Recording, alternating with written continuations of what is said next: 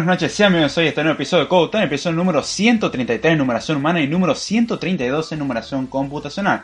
Sean bienvenidos hoy a este nuevo episodio donde vamos a continuar aprendiendo un poco más de este bello, uno de mis caminos favoritos, el camino de la programación.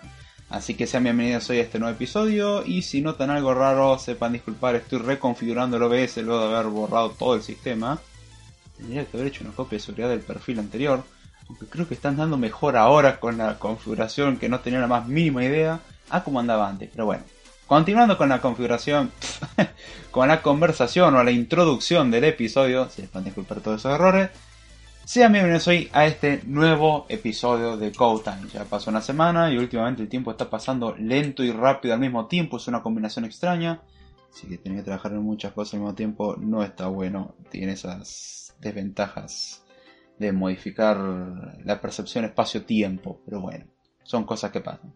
Sean bienvenidos a este nuevo episodio. Al que no conoce CodeTime, me presento, mi nombre es David Giordana, estudiante de la carrera de licenciatura en Ciencia de la Computación. Si pregunta dónde soy, Rosario, Argentina, para evitar cualquier otra pregunta más adelante. Aún así, no tengo ningún problema en responderlo. La idea del podcast como tal es comunicar un poco del mundo de la programación desde un punto de vista más humano, o sea, algo más ameno, más tranquilo. Al que quiera buscar un contenido del cual se dedica a hablar exclusivamente de los temas, sin ninguna interferencia extra, y tratando las cosas de una manera solemne, como lo haría un manual, le recomiendo remitirse a tal material, es decir, al manual o a la documentación oficial, ya que el podcast no tiene ni por el asomo la intención de ser un manual. Simplemente la idea es abrir un poco el interés, el apetito del conocimiento, si lo queremos ver así, llamar la atención con algún tema, y a partir de eso que la curiosidad de cada uno lo lleve por su camino. En este caso esperemos que no termine como que la curiosidad mató al gato, pero por lo menos que la curiosidad lo lleve a aprender mucho más. Y también últimamente andan participando bastante gente en vivo, lo cual ayuda a retroalimentar, tanto en lo que voy hablando yo como con experiencias de cada uno. Y la verdad, eso he de decir que está muy bueno. Así que si alguien quiere enviar algún comentario, alguien quiere compartir alguna experiencia, enviar un audio, un correo electrónico, no quieren que mencione su nombre, quieren que mencione su nombre, o lo que sea que quieran que yo ponga en el programa, mientras que no sea un insulto hacia nadie, es bienvenido. Incluso pueden contradecirme, con la justificación correspondiente. Eso es, incluso le doy la bienvenida a ese tipo de opiniones, que justamente está bueno el ver. De hecho hemos tenido episodios sobre opiniones que están bastante en contra de lo que decía yo, a pesar de que creo que después el resto me terminó dando la razón, pero por lo menos los comentarios que me mandaron, no me mandaron otro comentario diciendo no, vos estás equivocado, pero bueno, alguien quiera enviarlo, bienvenido. Así que bien, ya luego de toda esta introducción vamos a saludar a la gente que se hace presente acá en el chat. Saludamos acá a Pablo, también conocido como Morgok 857, que dice: muy buenas noches, ¿cómo estás, David? Muy bien, Pablo, espero que vos también estés muy bien. Dice: muy buenas noches, ¿cómo está la gente del chat? Espero que esté bien. Acá saluda a Andrés diciendo: bien. Hey Andrés, un gusto tenerte por acá. No recuerdo haberte saludado antes, así que te saludo. Si es la primera vez, bienvenido. Y si no es la primera vez, sepa disculpar mi falta de memoria en algunas circunstancias. Pablo dice: genial. Saludamos acá a Juan Cruz Fite, que dice: buenas noches, ¿cómo están? Juan Cruz, ¿cómo va? ¿Todo bien? Espero que estén muy bien, o lo mejor que se pueda. Entiendo que la situación es complicada, pero lo mejor que se pueda. Y para acompañarme en el episodio de hoy, a diferencia de episodios anteriores, volvió el querido y amado mate, no en forma de mate listo, sino en forma de mate de verdad. Bueno, más o menos de verdad. Todavía no es con un fruto, así que seguimos con un mate de plástico, pero es un comienzo. Consideramos que en estos días, en particular hoy, se vino un fresquito muy lindo. Al que no lo sepa, soy criatura más de temperaturas hibernales, lo cual me vino muy bien. Yo hubiese estado lindo que me hubiesen avisado, así como que se iba a poner así el tiempo, cuestión de prepararme, no cantarme de frío, como hoy a la tarde, pero de ahí más, la verdad que bien. Acá dice Juan Cruz: tranquilo, acá reinstalando el Linux que rompí el domingo. ¡Qué grande! Muy buenas, tanto tiempo. Acá dice Pablo: che, esta yerba está potable. Es mejor que la última. No me acuerdo la marca de la última. Qué lindo que tomar mate. ¿Quién me va a dormir después? Una muy buena pregunta. Yo y los efectos secundarios del mate, té y café... Bueno, el té no, el té me da sueño. Bueno, el mate y el café al principio me dan sueño, pero después viene el efecto secundario. Así que bueno, vamos a comenzar el episodio de hoy. Primero hablando de lo que estamos tratando de comunicar en los episodios anteriores. Sí, yo tratando de no ser redundante, a veces no tiene mucho sentido. Y en los episodios anteriores estuvimos hablando sobre... ¿Sobre qué estuvimos hablando? No, empezamos a dar toda una introducción sobre los sistemas de tipo, en realidad. Sobre los sistemas de tipo, los lenguajes de programación si eran fuertemente tipados o no, lo cual vimos que no había una convención para definir tal cosa. Hablamos sobre las distintas clases de sistemas de tipo que teníamos, los que eran en tiempo de ejecución, en compilación, también conocido como dinámico o estático. Y la verdad que el tema entiendo que hasta cierto punto puede ser aburrido. De hecho, también Claudio me había dicho, está bien, no te metas con la teoría de tipo porque te está metiendo con un tema muy asqueroso. A lo cual vuelvo a darle la razón, porque la verdad que es un tema asqueroso. Meterse con el campo teórico en algunas cosas es horrendo. Y esta justamente no es la excepción, es uno de los casos donde se cumple la condición de ser horrendo. Y yo buscando el... la verdad que estuve estudiando un poco de teoría de tipo, me lo hicieron estudiar en la facultad. No digo que fue feo, pero tampoco fue lo más agradable. El análisis semántico del lenguaje de programación no es lo más agradable que hay, sinceramente. Hay cosas mucho más lindas para hacer en la vida que eso. Aún así, era bueno para tener como introducción y para aquellas personas que están acostumbradas al lenguaje de programación como JavaScript o Python. Y antes de continuar con eso, les voy a dar una explicación. No es que le tenga odio, rencor y asco a las personas que trabajan con JavaScript o Python, sino que tanto JavaScript como Python comparten ciertas características, las cuales no me gustan. Aún así, por ejemplo, JavaScript es buena para el entorno web y Python es un lenguaje con el cual yo trabajo con bastante frecuencia. Es decir, veo lo bueno y lo malo del lenguaje. Vuelvo a repetir, por si a alguien no le queda claro, no le tengo odio al lenguaje y está esa característica nomás que no me termina de gustar. Sinceramente, no me termina de gustar. Así que bueno, hablamos sobre los sistemas de tipo, el cómo se aplicaban, cuál era la ventaja de cada uno, algunos ejemplos, optimizaciones posibles a realizarse y muchas otras cosas más. Y la idea es profundizar ahora un poco más en otra categorización, en esa cosa tan hermosa que tiene el ser humano que le gusta hacer, categorizar, incluso cuando no es necesario. De hecho, la mayoría de las veces no es necesario. Voy a tratar de no entrar en esas discusiones totalmente... que llevan a mi quema en una plaza, ¿sí? Pero bueno. A ver, ¿qué dice acá? Dale, ¿desde cuándo me tenés tanto asco? Y lo peor. ¿Desde cuándo te tenés tanto asco? No llego a ese nivel. Hay que tener capacidad para odiarse a uno mismo de tal manera. Qué sé yo. El manejo de strings de C es un asco. O sea, es muy incómodo. Hay casi que cualquier otro lenguaje de programación es mucho más decente en ese aspecto. No sé si en optimalidad, pero sí en cuestiones de comodidad. Y ustedes saben muy bien que a mí me gusta C como lenguaje de programación. Y aún así el manejo de string de C no es lo más cómodo. Lo mismo que el manejo de string de Swift no es lo más cómodo. Es un asco en algunas cosas. Ese manejo extraño de índices que tiene, no como el resto de lenguajes de programación, es un poco molesto. Pero bueno, siempre se pueden hacer las extensiones al lenguaje y chantarle como si fuese un lenguaje de programación de los clásicos tipo Python, cosas así. Ya está, juntar las ventajas de uno y con las ventajas del otro y tenemos un buen combo. Si te da asco JavaScript, Python dice, no me da asco el que no sepa el tipo de las cosas. JavaScript lo solucionó de una forma bastante simple, la cual es una pequeña trampa, conocido como TypeScript, que es el intento de hacer que JavaScript sea tipado. Lo único que hace TypeScript es agarrar JavaScript, darle algunas reglas de tipado, y uno finalmente termina compilando, entre comillas, en realidad es una traducción, de TypeScript a JavaScript. Es decir, tenemos un syntax sugar con type checking en tiempo de compilación. Así nomás digámoslo. Ya que no es una compilación como tal. Aún así, esa aproximación de JavaScript sí me gusta. Es tramposa. Es ingeniosa y tramposa. Me gusta. Es por lo menos mejor que el nativo. Y tiene unas cuestiones de sintaxis por ahí agradables. Ya sé que es syntax sugar, pero es un poco más agradable que el lenguaje.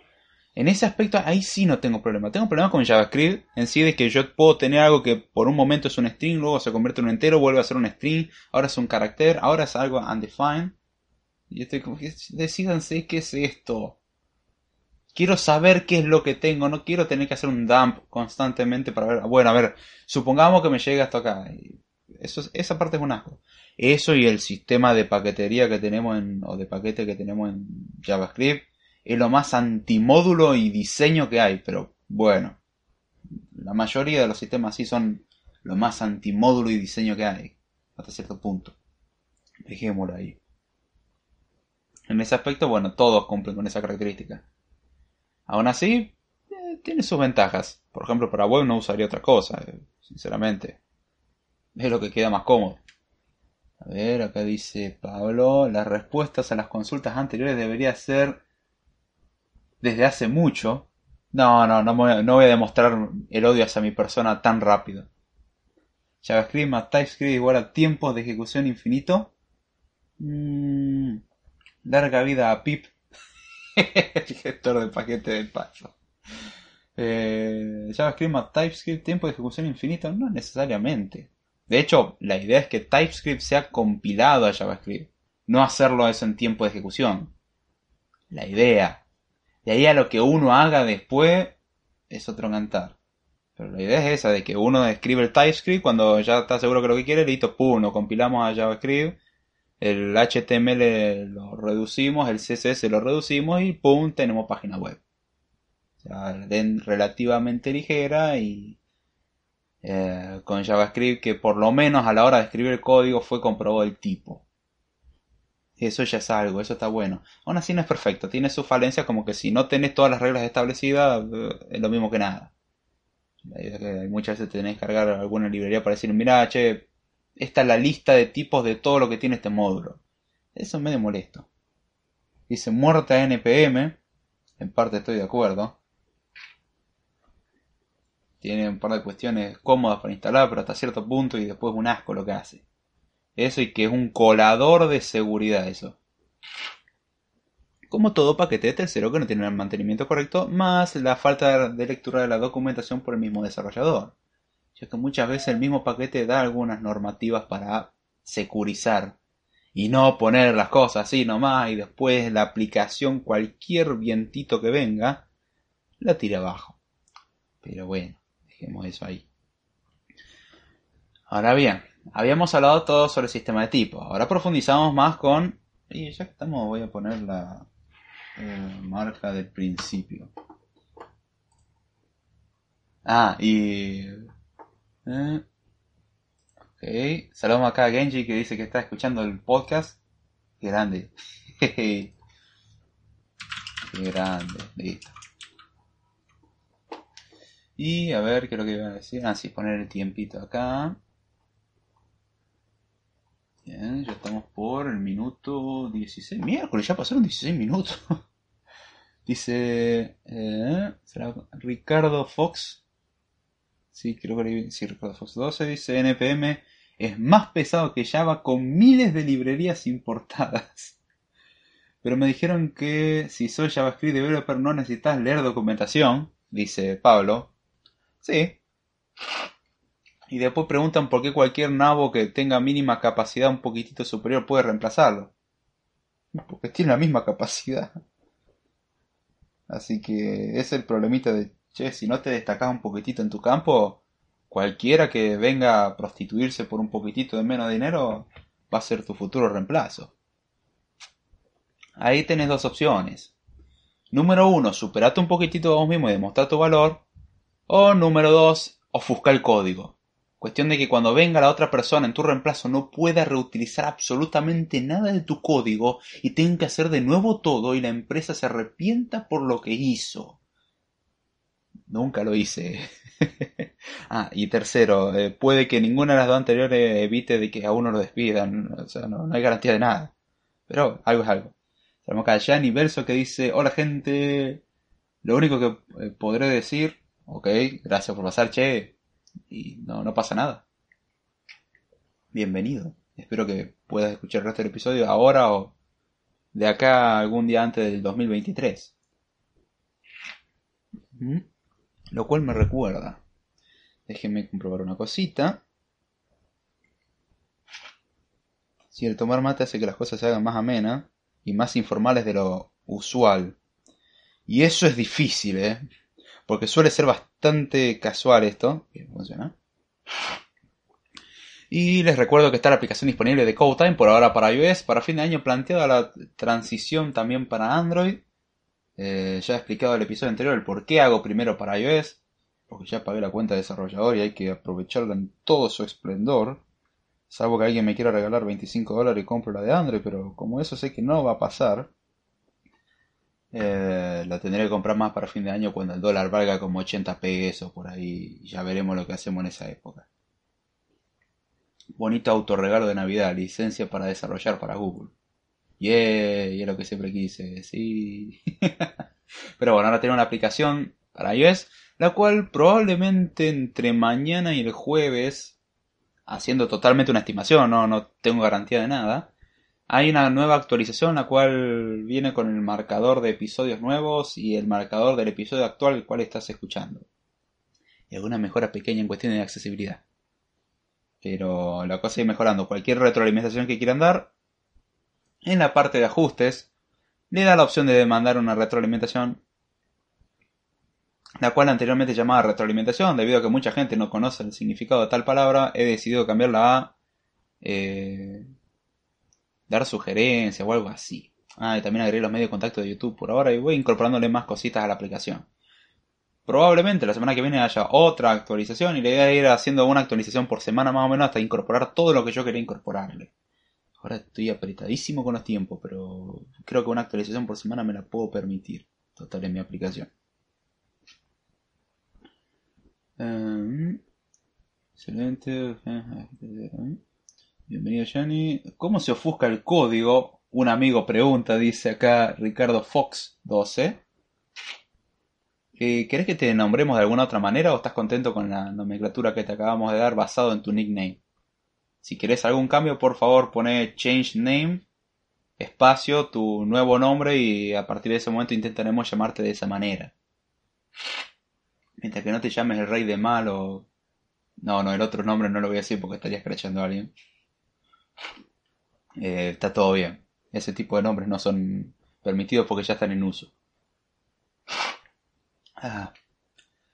Pero ¿cómo ofuscar el código? Pregunta a tu amigo. Sí, voy a responderle a claramente tu amigo y no a vos, porque es tu amigo y yo confío plenamente en lo que me estás diciendo y sé que claramente vos no harías eso, vos serías incapaz. Hay muchas formas, hay herramientas que automatizan eso.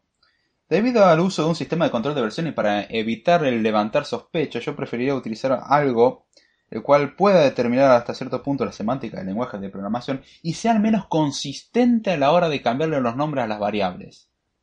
Y eso estaría muy piola. Cuestión de que parece que vos siempre escribís para el tuje y los cambios son mínimos como los cambios que harías cuando haces cambios en un programa, pero que no puedan entender absolutamente nada. Generalmente hay herramientas. También tenés la competición, el campeonato mundial creo que de ofuscación de código y ves código ofuscado, el cual por ejemplo tiene forma de avioncito y vos corres el programa y es un programa en C que hace el dibujo de un avioncito. Como, bueno, el código tiene forma de avión, esto imprime un avión. Está bueno, ¿no? Hay herramientas que sirven para eso. Pero con el manejo del sistema de control de versiones, si no querés levantar sospecha, esa no es la idea. De última, si nunca te piden el código fuente, lo que puedes hacer es siempre mandar la versión ofuscada y vos quedarte con el código fuente bueno. Esa es una buena opción. Pero Internet está plagado de eso. Lo cual lleva después a cómo copiar un proyecto sin que se den cuenta de que lo copiaste, haciendo un semi-ofuscador pero que siga siendo entendible. O sea, un copiador de proyectos. Esa fue una discusión que hemos tenido en la universidad, no de manera oficial, dígase en un aula. Bueno, sí en un aula, pero no con un profesor. No es la idea. de qué es lo que se necesitaría para que un programa pueda hacer eso y hacer pasar lo suficiente el código a otra persona como el tuyo. Y llegamos a conclusiones muy interesantes, pero esto es una explicación larga. Acá para buscar el código. Dice, para ofuscar el código vale utilizar funciones anidadas hasta el infinito y de forma recurrente. Eso, poner un if dentro de un if, dentro de un if, dentro de un if, poner variables que no tengan significado y luego tener una tablita en algún otro archivo guardada diciendo, bueno, la variable OF174K es la variable perrito. Entonces ya sabes lo que hace cada cosa. Esa es otra forma, tener una tabla de asociación de nombres de variables. Poner nombres totalmente inconsistentes, que no tengan absolutamente nada que ver, en lo posible que sean totalmente lo contrario, y con letras y números extraños en el medio, pero sí, eso ayuda a ofuscar el código. Otra cosa que ayuda a ofuscar el código, pero es un proceso natural, es copy-pastear código de Stack Overflow y nunca leerlo. Eso ayuda a ofuscarlo. Dice, vamos, ya somos dos tomando mate, dice Pablo. Yo no lo estoy tomando con pasa de uva como vos, disculpame, ¿eh? Yo quiero salir del episodio con los pantalones limpios. En mi caso le metí un poco de té de boldo en hebras. Eso lo tendría que probar. Me da mucha fiaca hacerlo ahora, pero puede que para el próximo lo haga algo similar. No en hebras porque me tendría que ir a comprarlo y eso, sabe la fiaca que me da, pero... Y después la combinación mortal que tenía que hacer es, en vez de agua, usar café y tomar el mate para que me dé un ataque bien fuerte así de algo y... Probablemente no me vean por 2 semanas. Me quedé un tiempo. Ajá, es el rey. Salomaca Vinicio E. Balbanera que dice: saludos, alcancé presentación o ya empezaron tema. En realidad empezábamos tema y vos sabés cómo se desvirtúa la cosa. Ahora estamos por empezar igual. Hola Vinicio, no te perdiste nada, tranca, ¿eh? Bueno Vinicio, ¿cómo estás? Dice Pablo. ¿Cómo ofuscar código? Es fácil. Ponele a JavaScript Developer que programa en PHP. Sí. Che, mirá que soy yo el que tiene que dar explicaciones de que no odio a JavaScript, pero vos estás tirando unos palos hermosos. Ay, mientras tanto, Pablo, 2 noticias para vos. Número 1, estuve probando la herramienta que me habías mandado hace un montón de semanas que prometí ver. Finalmente la vi. Lo único que le cambiaré la fuente al programa. Como que Comic Sans, no. Perdón si es un bardeo, pero... Está buena la herramienta. Yo no sabría hacer eso. No sé usar, sinceramente, ni Visual Basic, ni C-Sharp, ni .NET. Por alguna razón de autoprotección creo que no me quiero acercar a esos lenguajes. Número 1 eso. Y número 2, tengo un archivito hermoso de... Déjame ver. Oh, archivito hermoso, ven a mí, ¿dónde estás? 55 megas en texto plano. Adivina de qué es. Si adivinas te ganas un premio. Todavía no decidí el premio, pero si adivinas 55 megas en texto plano, más concretamente en formato JSON. Adivina usted. Dice ¡Wee! La magia de visualbasic.net. Todo queda lindo, pero se ve horrible. No sé, yo vi el código y no es que tu código haya estado mal escrito, sino que yo veo esa sintaxis y digo, ¿qué cuerno estoy leyendo? Dice el código. Sí, el código en sí es... no me gusta la sintaxis. Tengo que admitirlo, no me gusta. Quizás algún día me termine prostituyendo y lo aprenda. Quizás. Si me quedo con el último número que dice Ceci que ganamos. Ceci no es el diminutivo de una mujer llamada Cecilia, sino Ceci de la Cámara de no sé qué cuerno de desarrollo de software de Argentina.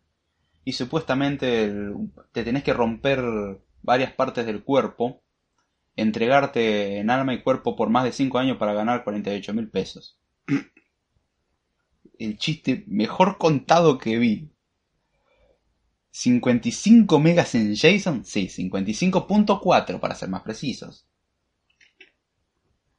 Y tomó más o menos unos 15 a 20 minutos generarlo. No sé de qué te sirve ese dato, pero... Nada puede salir bien de eso. ¿Otra vez me hackeaste la página? No, no, te juro que esta vez no fui yo. No, yo nunca... Quiero un abogado. Al que escucha CodeTime sabe hace tiempo que tengo cierta afición hacia el formato JSON. Me parece un formato lindo de serialización de datos. Para trabajo rápido con cierto tipo de información me gusta mucho más que XML. Muchísimo más. Y debido a que muchos lenguajes incorporan ya de forma nativa algún soporte para JSON, muy cómodo, por cierto. Why not? Es bastante cómodo. Lo uso para procesamiento intermedio, generalmente. De generar algo en JSON y luego procesarlo con otro programa. También en JSON. Entonces, como cuando dé la explicación de cómo funciona un compilador y la compilación a código intermedio, esta es la misma idea. Compila un JSON intermedio, el cual luego tengo que volver a tomar.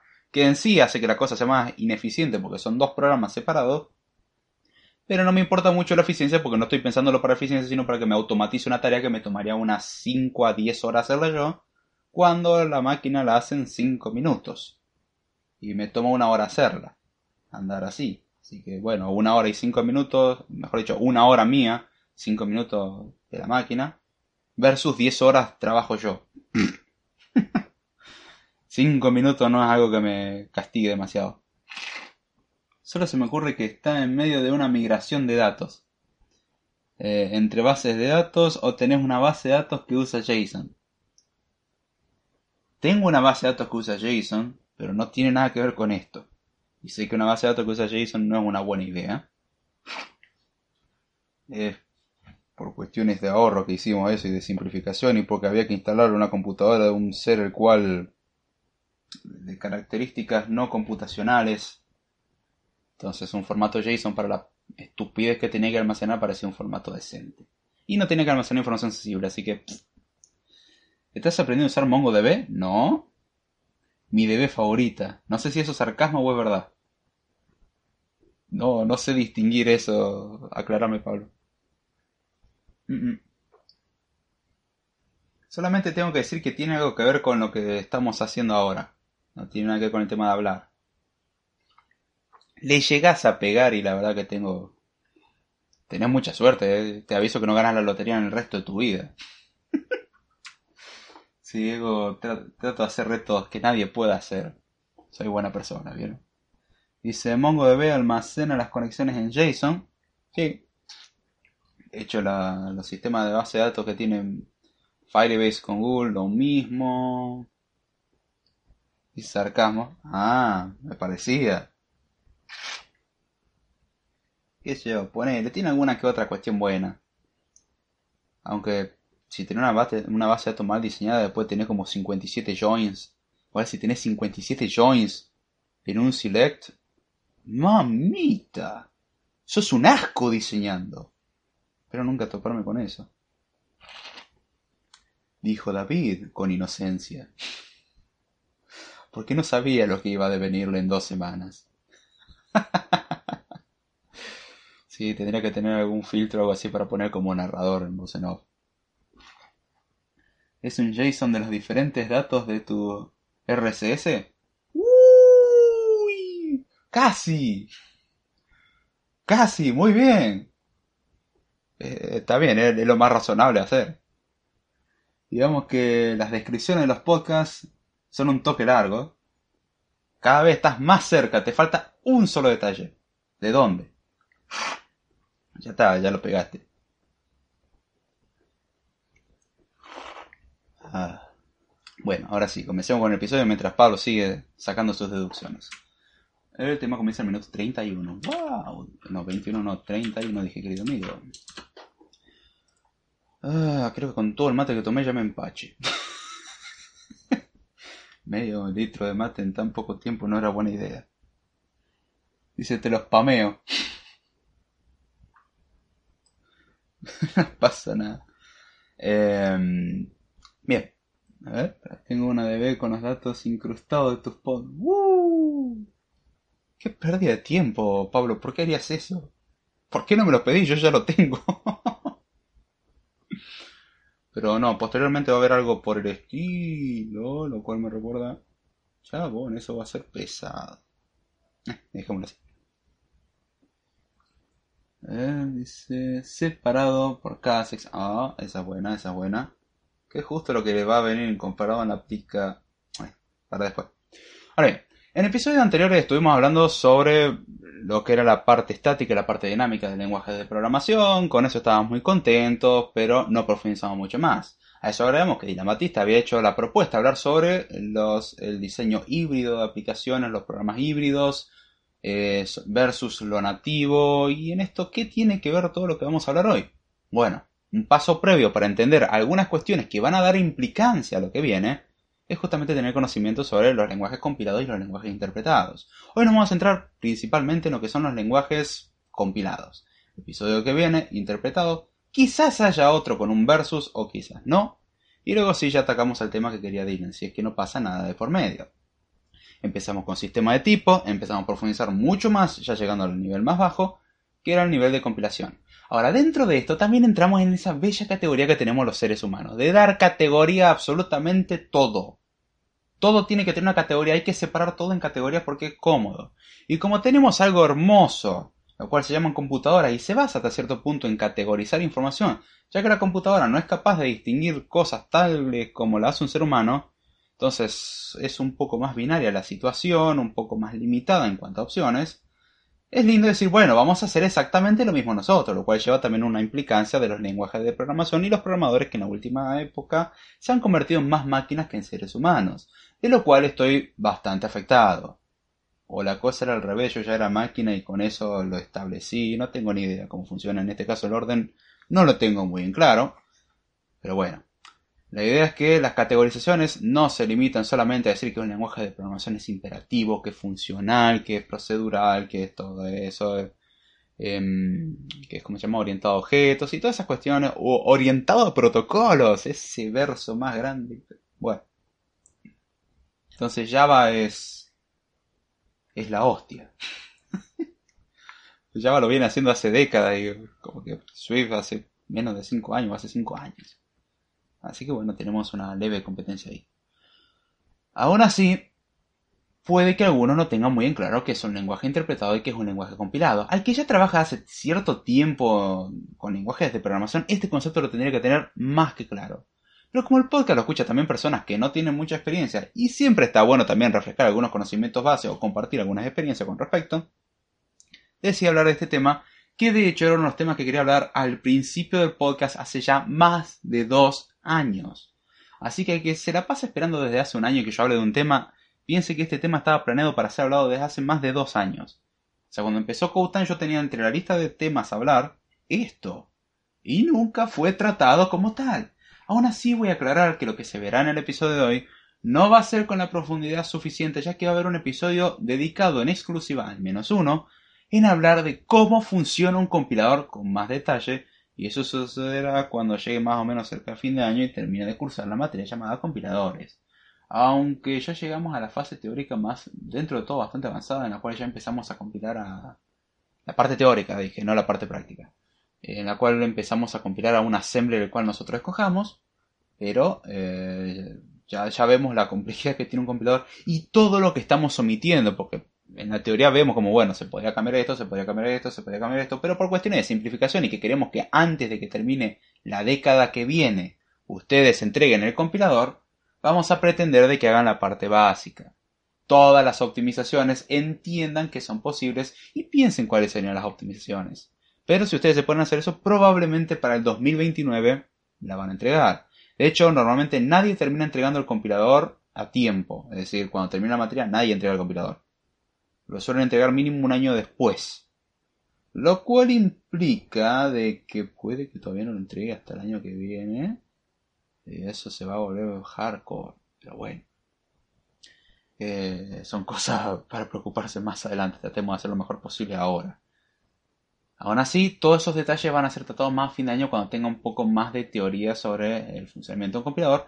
Y qué mejor que aprovechar la materia y las mismas dudas que me pueden ir surgiendo a mí, ir preguntándoselas al profesor, las cuales surgieron algunas dudas muy interesantes. El profesor las ha sabido responder de una manera sublime, increíble, muy bueno. Así que he visto un par de optimizaciones impresionantes a un compilador, optimizaciones de programas recursivos que tendrían que consumir una cantidad de memoria equivalente a Google Chrome, y que consumen la nada misma. Es impresionante esas optimizaciones que puede hacer un compilador. Pero bueno, si sigamos diciendo que los lenguajes interpretados son lo mejor que hay, y así nos va. Igual dije, son optimizaciones que se pueden aplicar. Bueno, así todo eso, ya digo, va a ser visto más adelante. Ahora bien, saliendo de toda esta cuestión de la categorización y esa horrible característica que tenemos los seres humanos de siempre poner las cosas en categoría, aunque nadie las haya establecido así, y si no establecerlas en este momento, para hacer alguna reivindicación ridícula, al que le haya cabido esto, lo siento. Si se siente tocado por el comentario que acabo de hacer, lo siento. Le recomiendo que antes de escribir algún comentario en mi contra, piense, utilice un poco su cabeza y vea de no ser infantil con su respuesta. Y al que piense de qué estás hablando, David, ignore todo lo que acabo de decir. Aún así, ya saliendo de toda esta cuestión, vamos a ir a la base. Vamos a contarlo como una bella historia, la cual suele suceder bastante a menudo, para entender todo esto. Me gusta el aspecto de contarlo como historia, no como una anécdota, sino como los pasos que tiene que encontrarse uno para poder resolver el problema. Nosotros hasta ahora vemos que las computadoras trabajan con un código extraño al cual llamamos binario. Es algo totalmente inentendible por los seres humanos y es algo que claramente lo trajeron los alienígenas. Eso sería si estuviésemos siguiendo algún programa de History Channel. ¿Cómo se prostituyó esa gente, por Dios? Bueno, para ser un poco más sincero, el código binario no es algo inentendible, sino algo muy difícil de entender para un ser humano, pero es la forma con la cual puede trabajar y comunicarse una computadora, con unos y ceros. Es lindo decirlo así, no es tan así, son impulsos eléctricos, bla bla bla, electrónica, todo muy bonito, sí, sí, qué lindo. Ahora, ¿cómo hacemos nosotros para crear programas decentemente grandes, decentemente entendibles, en un tiempo razonable? O sea, no que me tome 50 años hacer un comparador de strings. Igual si te toma 50 años hacer un comparador de strings, y no denota una buena capacidad mental. 25 años tampoco. Pero bueno. La idea es saber hacerlo bien. Aún así, eso ya en la historia se vio que era muy complicado. Al principio las computadoras había que cablearlas manualmente, o las computadoras en principio tenían un solo uso, eso era un problema. Luego se hicieron programables, que era saber cómo conectar 20.000 clavijas y que no se te queme nada y que no aparezca un bug, también conocido como que literalmente un insecto se metiera en la máquina, se pusiera sobre o se posara sobre alguna terminal eléctrica, sea electrocutado el querido insecto y se fusione con la máquina, lo cual termina siendo un cortocircuito y que se queme parte de la máquina, lo cual implicaba encontrar dónde corno se estaba cortocircuitando la máquina, y ahí era donde se encontraba el bug, se encontraba el bicho. Qué tiempos aquellos cuando las computadoras tenían válvulas, ¿no? Hoy en día las computadoras no son así, agradecemos mucho que no sean así, aunque el término de debugging sigue estando desde esa época. Pero vamos a ver un poco lo que dice el chat. Desde Spameo tengo una soy fan de Giordana. Se nos viene una web. Algún día cuando tenga tiempo o me paguen, lo que pase primero. Probablemente cuando tenga tiempo. Primero está la aplicación para iOS, después puede que la de Android y quizás después una página web. Dije quizás. No hay garantía de nada. Postdata, a ver el interno. A ver, vamos a ver el interno.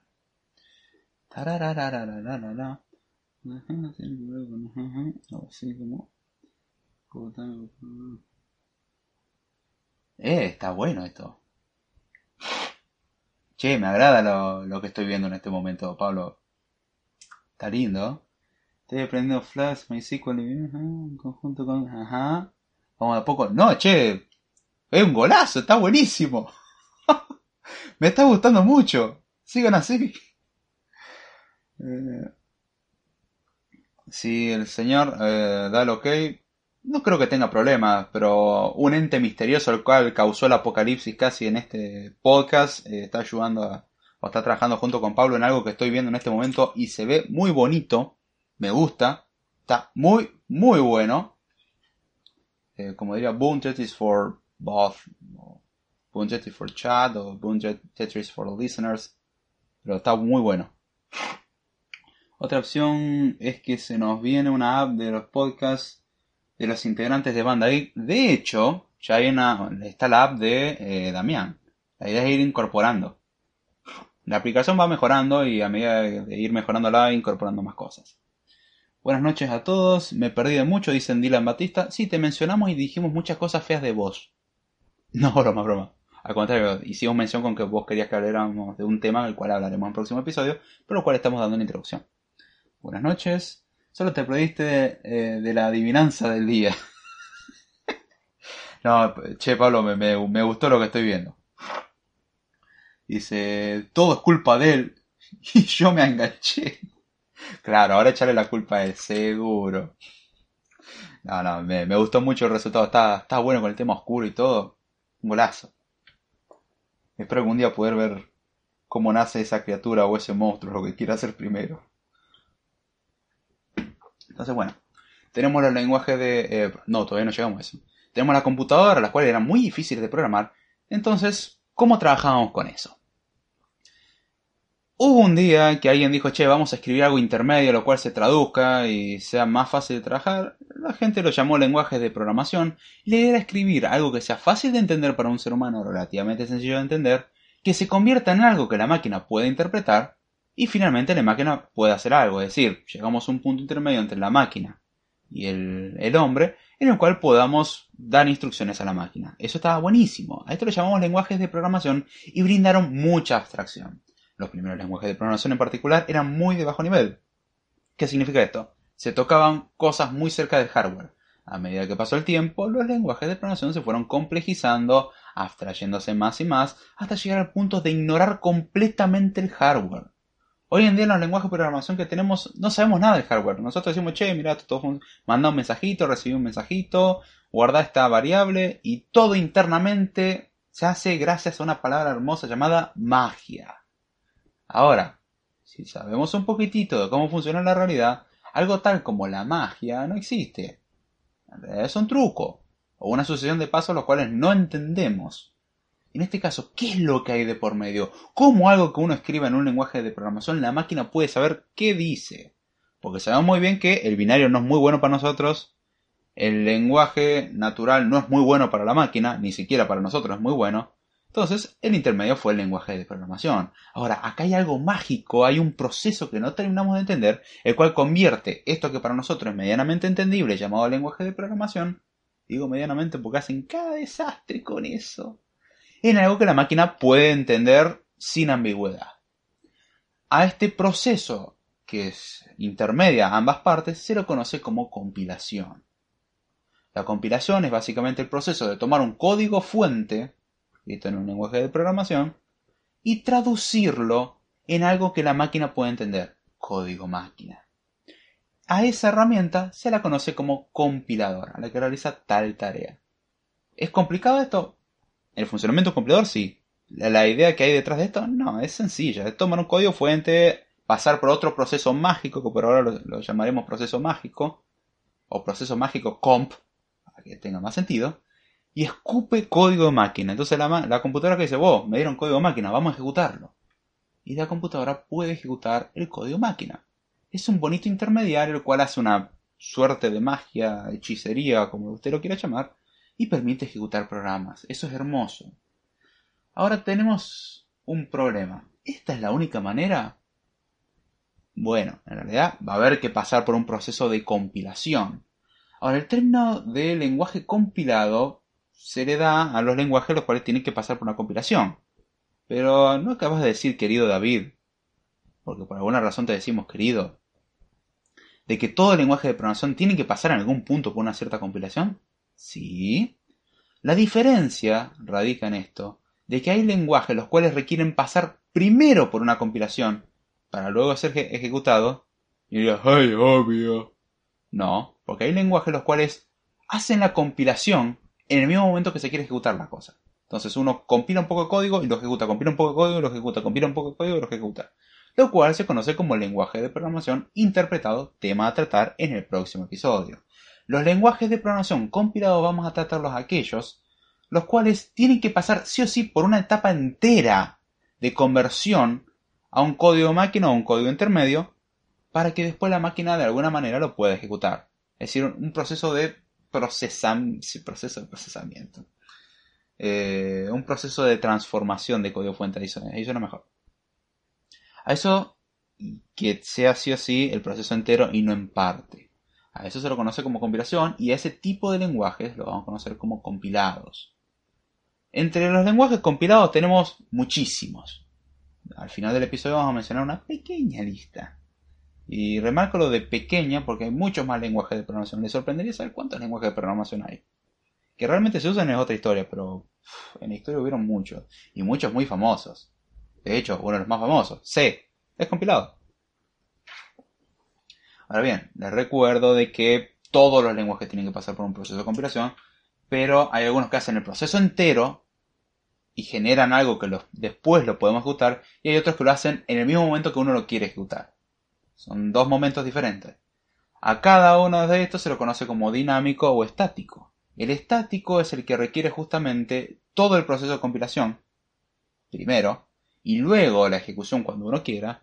Y el dinámico es el que se hace en tiempo real. Lo dinámico justamente se lo conoce así porque lo compilado suele obtenerse un resultado el cual no cambia. El programa que se obtiene no varía. No importa las opciones que uno le pase después al ejecutable, el compilado es el mismo siempre.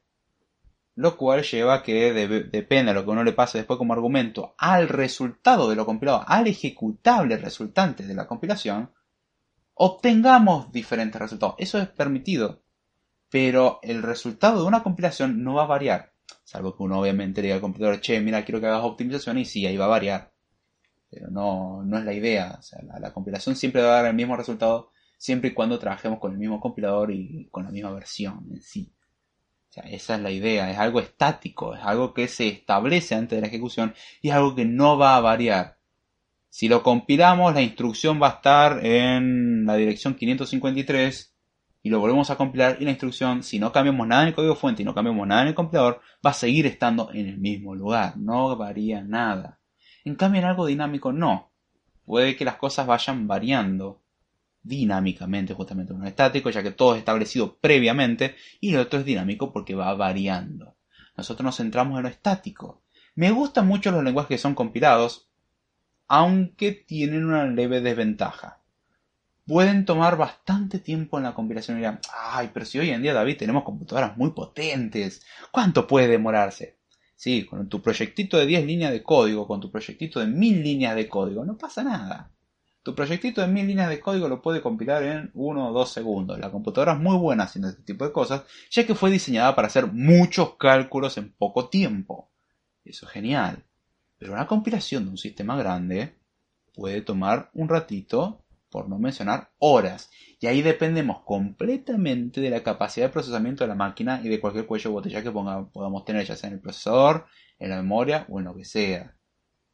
Eso es una desventaja de la compilación, como algo que veremos en el próximo episodio. Aunque, si ustedes prestan atención a lo que estoy diciendo acá y prestaron atención a lo que hablé sobre el sistema de tipo, se van a dar cuenta que hay una correlación bastante estrecha y que las características suelen ser equivalentes. Son isomorfas, básicamente. Lo que las ventajas de la compilación afectan tanto en el proceso acá de compilación como en el sistema de tipo en tiempo de compilación, como lo que va a ser en sistemas híbridos o en sistemas nativos en tiempo de compilación, y cada uno así. O sea, la característica es la misma. Y esa es la idea de la programación, que en un punto uno pueda abstraer la idea y decir, che, la idea detrás de todas estas 20 cosas que me acabas de decir es la misma. Esto es un patrón. Qué bueno, entonces cuando alguien me venga a decir algo parecido, ya sea a qué hacer referencia en la cabeza, no tengo que volver a aprender todo, sino que digo, momento, esto ya lo conozco. Si yo digo un sistema FIFO, first in, first out, primero entra, primero sale, también conocido como el mecanismo de funcionamiento de una cola, y no tiene nada que ver con mantener relaciones sexuales, por la forma de decirlo en argentino, digo el que lo escuché de afuera, FIFAR en Argentina tiene una connotación sexual.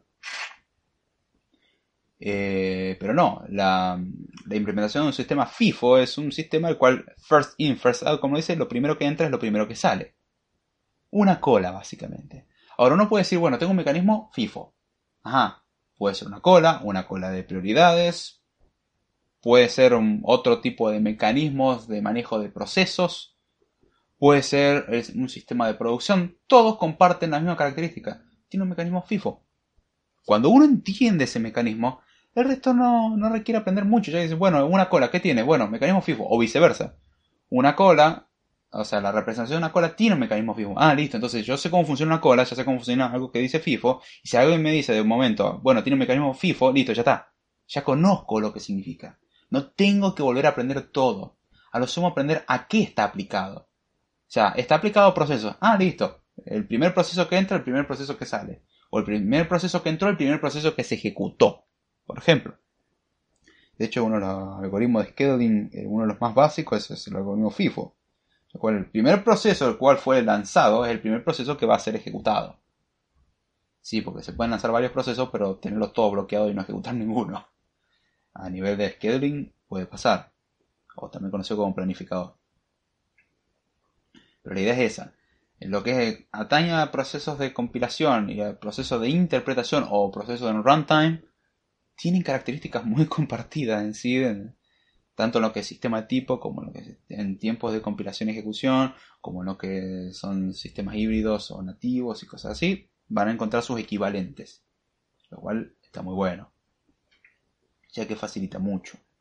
Ahora, un programa compilado tiene una desventaja, ya les dije, requiere mucho proceso. De hecho, para darle un ejemplo, un proyecto en Xcode, gracias a las optimizaciones que tiene, me toma más o menos, la aplicación de CodeTime me tomará, suponiendo que hago una limpieza de la carpeta del directorio de compilación, tomará más o menos unos 5 a 10 segundos que se compile todo el proyecto. El proyecto tiene como 20 o 30 archivos al menos, más todas las imágenes, más un montón de cosas, más toda la indexación, porque Xcode lo que hace, de hecho el mismo Xcode lo dice, indexa todo lo que hay en el proyecto para después empezar a hacer el linkeo. Ya que gracias a ese tipo de configuración, en Swift no es necesario tener los imports molestos de otro lenguaje de programación. De que, bueno, yo tengo un archivo, pero quiero usar algo de otro archivo, tengo que hacer sí o sí un import. Acá no es necesario. Mientras que esté en el mismo proyecto, no es necesario ningún import. Obviamente hay que tener cuidado de no hacer un solapamiento en el namespacing, pero eso está bien. Aún así uno evita todo eso. ¿A costa de qué? Y de que el compilador tenga que tener un índice de los archivos en el proyecto. Entonces, si algo no está en el índice, no va a ser compilado. Entonces, pues bueno, el índice tiene que encargarse de encajar todo, acomodarlo en el orden que tiene que ir, compilarlo y generar un solo y bello ejecutable, o la unión de diversos componentes y un ejecutable. Entonces tenemos todo eso y ahí toma tiempo. Dijimos de 5 a 10 segundos, diría, bueno, ¿cuántas líneas de código puede tener tu proyecto? De hecho, esa es una excelente pregunta, a lo cual voy a moverme al repositorio. Y se ve acá. A ver, para contar la cantidad de líneas del proyecto. Ahí. Bien, según esta cosa, y cuando digo esta cosa me refiero al programita que tengo para contar las líneas de código, tengo escrita en Swift 2260 líneas de código. A ver. Son 39 archivos. Tengo 902 líneas en blanco. 786 líneas de comentario. 2260 líneas de código. En JSON tengo... ¡Wow! Miércoles, tengo bastante líneas en JSON también. En Markdown también tengo un poquito... Bueno, lo que nos importa es la cantidad de líneas de código en Swift, en este caso que el lenguaje. Son 2260 líneas. Consideramos que la compilación elimina toda esta porquería innecesaria de comentarios y cosas así, para generar el ejecutable más liviano posible. Y aún así hay un método que tiene después Xcode de linkear librerías para ahorrar mucho más espacio. Ya para no meter la librería, usamos la librería del sistema y adelgazamos todo, lo cual también viene muy bien. Ahora, esto que tiene 2260 líneas, 39 archivos escritos en Swift, o sea, 39 nomás, solamente Swift, no contamos las imágenes, no contamos los archivos de configuración, no contamos la configuración del proyecto, no estoy contando las librerías externas que estoy utilizando, ya que sería injusto, ya que eso no lo escribí yo, sino que son librerías que estoy importando para hacer distintos tipos de procesamiento de información. Todo eso no lo estoy contemplando y eso toma más o menos de 5 a 10 segundos. Ahora, imaginemos un proyecto más grande, Cosa que me pasó cuando quise hacer una prueba con la librería de Mobile VLC o Mobile VLC, que es la librería la cual permite el manejo multimedia de la aplicación, también conocida como el VLC. Nunca lo pude hacer andar, sinceramente, nunca lo pude hacer andar. Pero bueno, yo sé que gracias a la velocidad decente de internet ahora pude descargarlo más rápido. Luego de la compilación tenés un repositorio que pesa como unos 12 a 15 gigas. Con una librería que pesa al menos unos 6 GB, luego de 5 a 6 GB, luego de la compilación. Y toma alrededor de hora a hora y media compilarlo con un procesador Intel Core i7 de 4 núcleos, yendo a máxima potencia, y empecé a escuchar que los ventiladores de la computadora van a todo lo que pueden porque tienen los procesadores a los palos. Y estamos hablando que con 4 núcleos de Core i7... está bien, de varias generaciones para atrás, pero a 2.3 GHz, Core i7, 4 núcleos, corriendo a la máxima potencia, le toma hora, hora y media compilando, generándote un tremendo ejecutable de 6 GB, la ejecutable de librería de 6 GB. Bueno, vemos que esto puede hacer varias cositas, ¿no? Se toma hora, hora y media. Ahora imaginémonos, esto era una librería para manejo multimedia.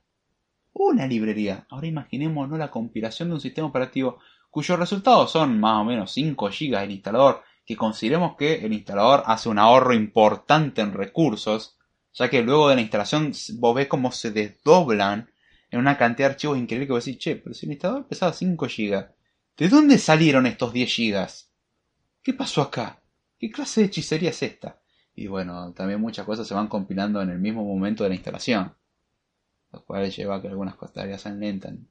Justamente esa es la idea de que, bueno, yo te pongo la base, o sea, básicamente te pongo la semilla, luego hago crecer la semilla y se convierte en este monstruo llamado sistema operativo.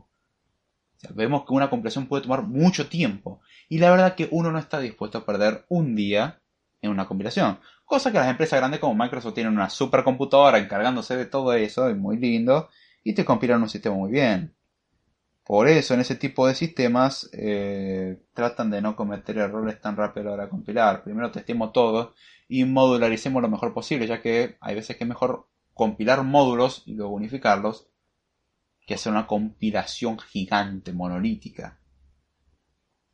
Esa es la diferencia entre hacer una compilación monolítica y compilación dividida, lo cual la compilación en paralelo tiene ciertas ventajas como acelerar muchas cuestiones, pero también tiene la desventaja de que no puedes aprovecharte de cierto conocimiento de información para ahorrar espacio. Swift, por ejemplo, algo que hacía anteriormente, creo, era el compilar los archivos en paralelo, lo cual aceleraba mucho el proceso de compilación, pero perdías después en el tamaño del ejecutable en el cual era más pesado. Ya que cuanta más información tenés, está bien, temporalmente vas a tener mucho más almacenamiento que ocupar, debido a que hay que almacenar toda esa información, pero la ventaja es que al final tenés un ejecutable mucho más ligero. Cosa que acá no sucede. Ya que Swift decidió diciendo, bueno, sé que compilar en paralelo suena lo más razonable, pero necesitamos esta información. Entonces compilamos archivo por archivo y vamos uniendo esa información y ya con eso podemos tener un resultado mucho más óptimo. Y cada vez le hacen más optimizaciones, lo cual ayuda mucho, pero también toma que el compilador demore más. Además, el compilador uno le puede poner directivas para que digan, che, compilame mucho más eficiente. No significa compilame más rápido, sino compilame un código fuente, perdón, generame un ejecutable, el cual sea mucho más eficiente, por ejemplo, en espacio, y en menor cantidad de instrucciones, y que las instrucciones que pongas en ese ejecutable sean más óptimas. Ahí es donde encontramos algo re loco de que está bien, te genera un ejecutable el cual no entendés ni un cuerno lo que hace su assembler. Suponiendo que está todo bien, no pasa nada. Ahora, si el optimizador no fue bien comprobado, te puede generar cualquier cosa. Y bueno, ahí es donde tenemos, está bien, un binario que puede pesar la mitad, pero también con sus respectivos riesgos. A ver, vamos a leer algunos comentarios. Dice otra versión, que se nos viene, bueno. Dice, muy buenas noches, no, eso ya lo leí. Dice, por la web podés hablar con el innombrable. Qué mala onda, Pablo. Pobre. Salomaca Genji López, que dice, excelente inicio de la app. Felicidades. Gracias. Ya te digo, van a venir varios cambios. Todavía la aplicación, a lo que es a mi gusto, siento que soy bastante exigente con eso, incluso conmigo mismo, le falta mucho. O sea, le faltan muchas cuestiones. Algunos diría son más bien detalles, pero le faltan cosas que para mí son importantes en la aplicación y todavía no están. Así que lo voy incorporando a medida que voy pudiendo y tratando de que la aplicación sea lo más ligera. Me sorprendió que consuma tan poca RAM. Ese módulo que estoy usando, que espero que lo actualicen pronto para poder seguir usándolo, es increíblemente ligero a la hora de manejar streaming. Está buenísimo. Así que gracias, Genji, se aprecia mucho. Innombrable, dice acá Pablo, muy bien. Salomaca Redmad, que dice, hola, ¿qué tal? Muy bien, Red, pero vos también estás muy bien. Contame, ¿qué tal? Dice, muy buena, Red, ¿cómo está? Vamos. Perfecto. Dice, bien, che, descansando del colegio, qué grande.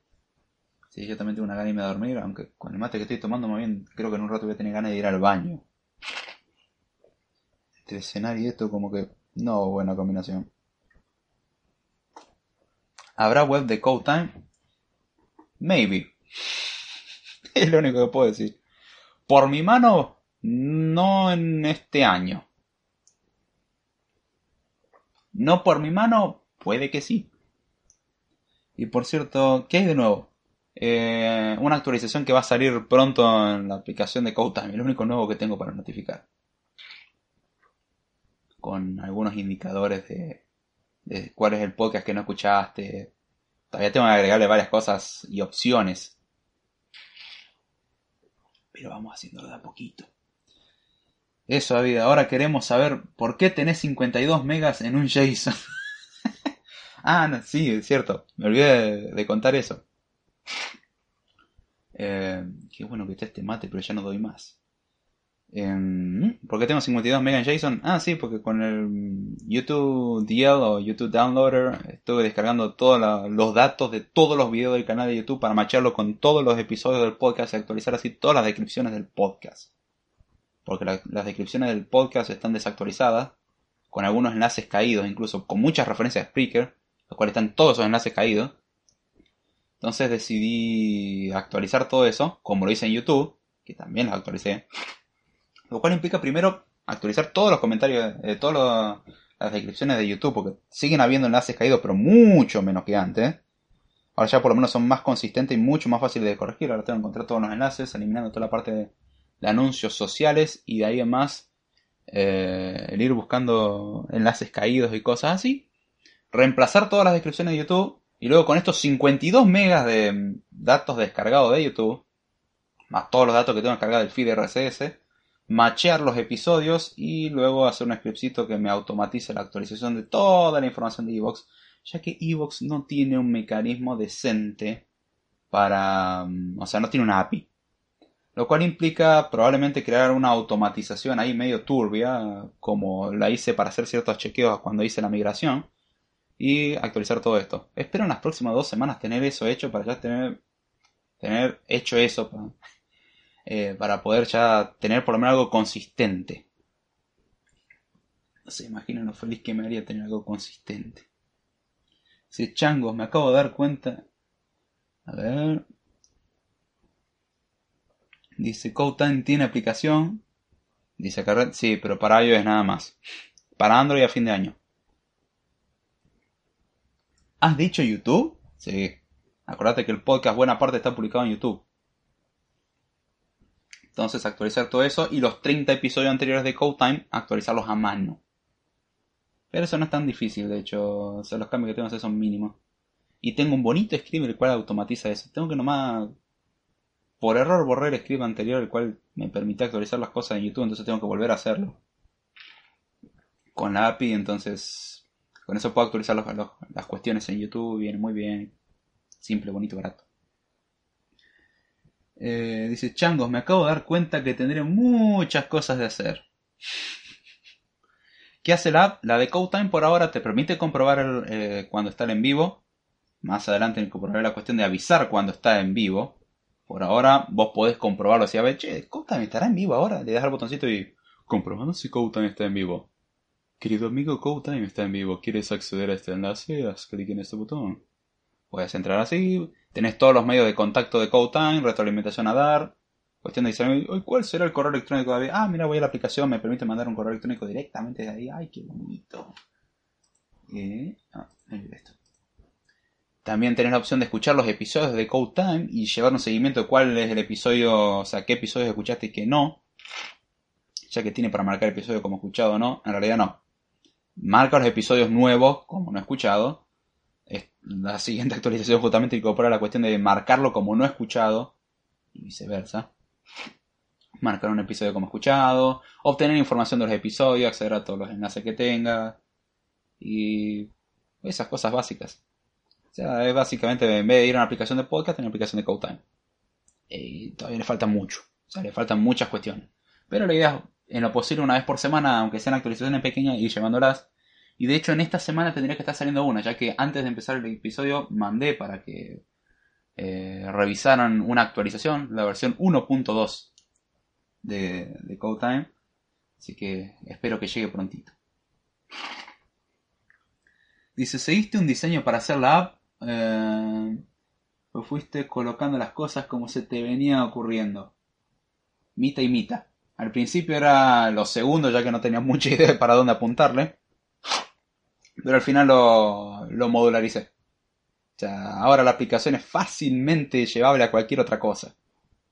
O sea, está dividido en módulos. La idea es eso, la parte del reproductor por una parte, la parte de acceder a la información por otra, la parte de comprobación en vivo por otra. Cuestión de que si yo quiero sacar la parte de en vivo, elimino un par de archivos y una vista en el storyboard y ya está. O sea, está separada en componentes. Y me gusta la forma que tiene. O sea, también parte de esta cuestión me vino por una librería que usaba al principio y andaba para el tuje. Y después la actualicé a la versión que está usando ahora. Y espero que actualicen esa librería, por favor, porque es buenísima. Si no, voy a tener que hacer tomarme el pull request que soluciona un warning de deprecation para poder trabajar. Espero que corrijan eso. Si no, bueno, hacer las cosas manualmente. Y la idea es ir incorporándole muchas más cosas. ¿Tendrá Machine Learning en algún futuro? El día que quiera vender humo puede ser. No sé para qué me serviría poner Machine Learning en la aplicación, ya que el Machine Learning de Apple se restringe al dispositivo en sí. No tiene sentido. O sea, no, a lo que es el objetivo de la aplicación no tiene sentido. De último podría tener un uso estadístico. Por eso no requeriría el Machine Learning de la aplicación, sino más bien que la aplicación me mande información a mí y yo procese esa información. Y esa es otra cosa. Pero no tiene mucho sentido el tema del Machine Learning. Dice, ¿podrías pasar los diseños que seguiste o no lo podés compartir? En realidad no está basado en ningún diseño establecido. O sea, yo mismo lo modularicé bajo mi criterio. Puedo dar una explicación de cómo está más o menos hecho. El código en sí, sí lo tengo restringido por cuestiones personales. También es un producto, esa es la cuestión. Pero no tengo problema de explicar cómo lo hice. De hecho, le robé algunos patrones a JavaFX en el proceso. Me gustó mucho el patrón. Castiga un poquitito en el manejador de referencias, pero considerando que la mayoría de las personas maneja para el traste las referencias, y gracias a que aprendí a usar bien el manejador de referencias, como que optimicé ese proceso. Java tiene muchas más referencias que mi aplicación.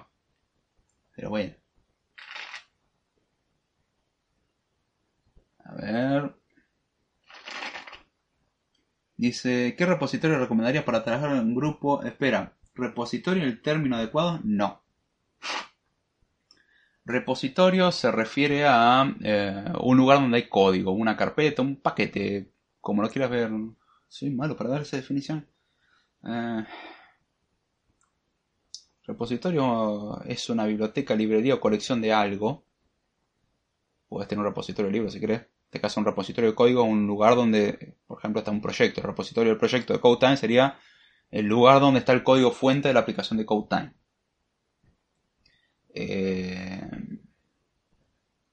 Eso sería un repositorio. Ahora, para trabajar en grupo, creo que está haciendo referencia a un sistema que te permite compartir eso. Bueno, a lo que tenés hoy en día, tenés los sistemas de control de versiones, como SVN, lo cual para mí, como debatíamos hoy en el grupo de CodeTime por la mañana, está en Telegram, no me gusta para nada. De hecho, estoy haciendo una migración de SVN a Git cuando no sabía usar un sistema de control de versiones, y la verdad que es una patada. Después de años de no acordarte un pomo de lo que hacía eso, y encima tener que pasarlo y bien, o sea, lo quería pasar y que quede bonito. No lo inconsistente que tuve en ese tiempo, porque no era yo solo el que hacía los commits, sino que habían varias personas y que no tenían muy buenas prácticas. Sin ir más lejos, sigo teniendo un compañero que le pone Sarasa a todos los commits. Literal, Sarasa, Sarasa 1, Sarasa 2, Sarasa 3. ¿Qué hace ese commit? No tenés la más pálida idea. A mí me gusta ponerle mensajes más explicativos. Aún así era muy inconsistente eso, ya que tenías que hacer commit para todo, y como que estaba bueno hacer commit y luego hacer un push cuando quisiera. No, acá tenías, si querías subir algo al repositorio, sí o sí, comitealo y pushealo. Eso era algo que odié. Entonces ahora lo estaba pasando a Git. Tenés muchos mencionados sobre el Jedi, y al otro que nos habían compartido en la universidad, no me acuerdo cuál era, que estaba basado en Haskell. No muy recomendable porque no muchos lo utilizan. El más conocido hoy en día es Git, y la tecnología se llama Git. Tenés distintas formas de trabajar con tu repositorio propio Git. O sea, podés tener Git sin GitHub, aunque todo el mundo piensa que Git es GitHub y viceversa, y GitHub es Git. No, GitHub utiliza Git, pero GitHub es como una red social de código adquirida por Microsoft últimamente. También tenés GitLab, Bitbucket, tenés un montón de servicios. Puedes establecer tu propio servidor con GitLab, ya que podés cargar el código fuente. Pero una de las formas más cómodas de trabajar de manera colaborativa es mediante Git con algún servicio como GitHub o GitLab. Yo utilizo en particular GitLab por cuestiones de que me resulta mucho más cómodo en el aspecto de poder tener repositorios privados gratuitos. Sé que gracias a estar en la universidad puedo acceder temporalmente a repositorios privados. Pero cuando termino la universidad no, y es venderme a Microsoft, y no me gusta mucho la idea. Entonces tengo GitLab, el cual me permite tener el código en forma privada y ya está. Entonces lo tengo ahí, y obviamente mi copia en local. Entonces con eso puedo trabajar en distintas computadoras, aunque tengo una sola Mac, así que no me afecta mucho. Pero te permite establecer controles de quién puede hacer qué cosa, seguimiento de quién hizo la última metedura de pata y a quién tenés que ahorcar en la próxima sesión, y cosas así. Recomendación: aprende Git. Es bastante usado en el mercado y en ese aspecto es bastante aceptable. Lo único, pónganse de acuerdo a lo que van a hacer, porque si no van a tener unos conflictos de merging asquerosos. Acá dice Pablo: uff, mi querido SVN, qué buenos tiempos. No, eso es un asco. No voy a decir la expresión que quisiera decir por respeto, nada más. Dice: ¿alguno aprobado por la FSF? ¿What? ¿Qué cuerno es eso? A ver. DuckDuckGo, ven a mí. Ah, sí, me acostumbré a usar DuckDuckGo, está bueno. La Free Software Foundation. Perdón. Sí, de hecho hay algunos avalados. ¿Cómo era? Para ese. No. A ver.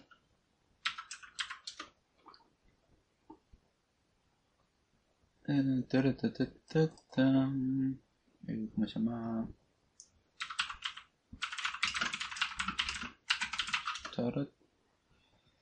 Unix from Configuration System. Version Control System. A ver. Capdel. Uy, qué página bien HTML que está hecha esta. Coding Separation Number First Prototype Level, bla bla bla bla. Sí, había uno, no me acuerdo cuál era.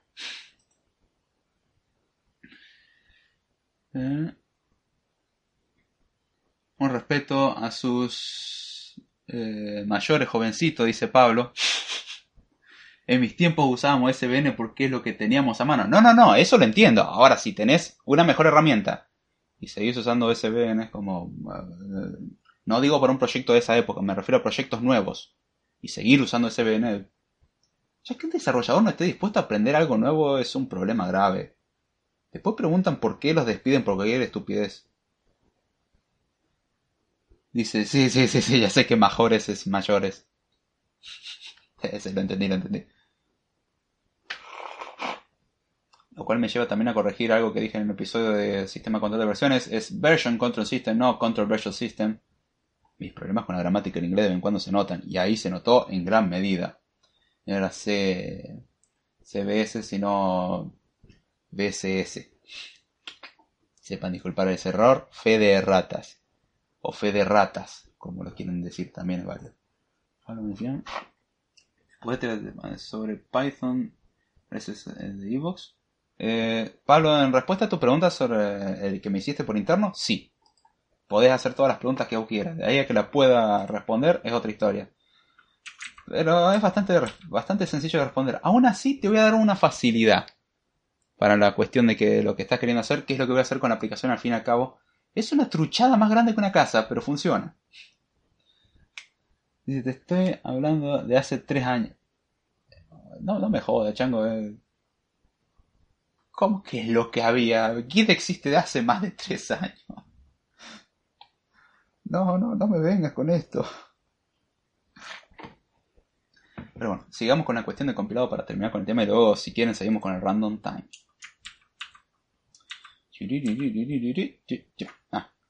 Bien, estamos hablando que los programas compilados tenían... Y una para, antes de continuar.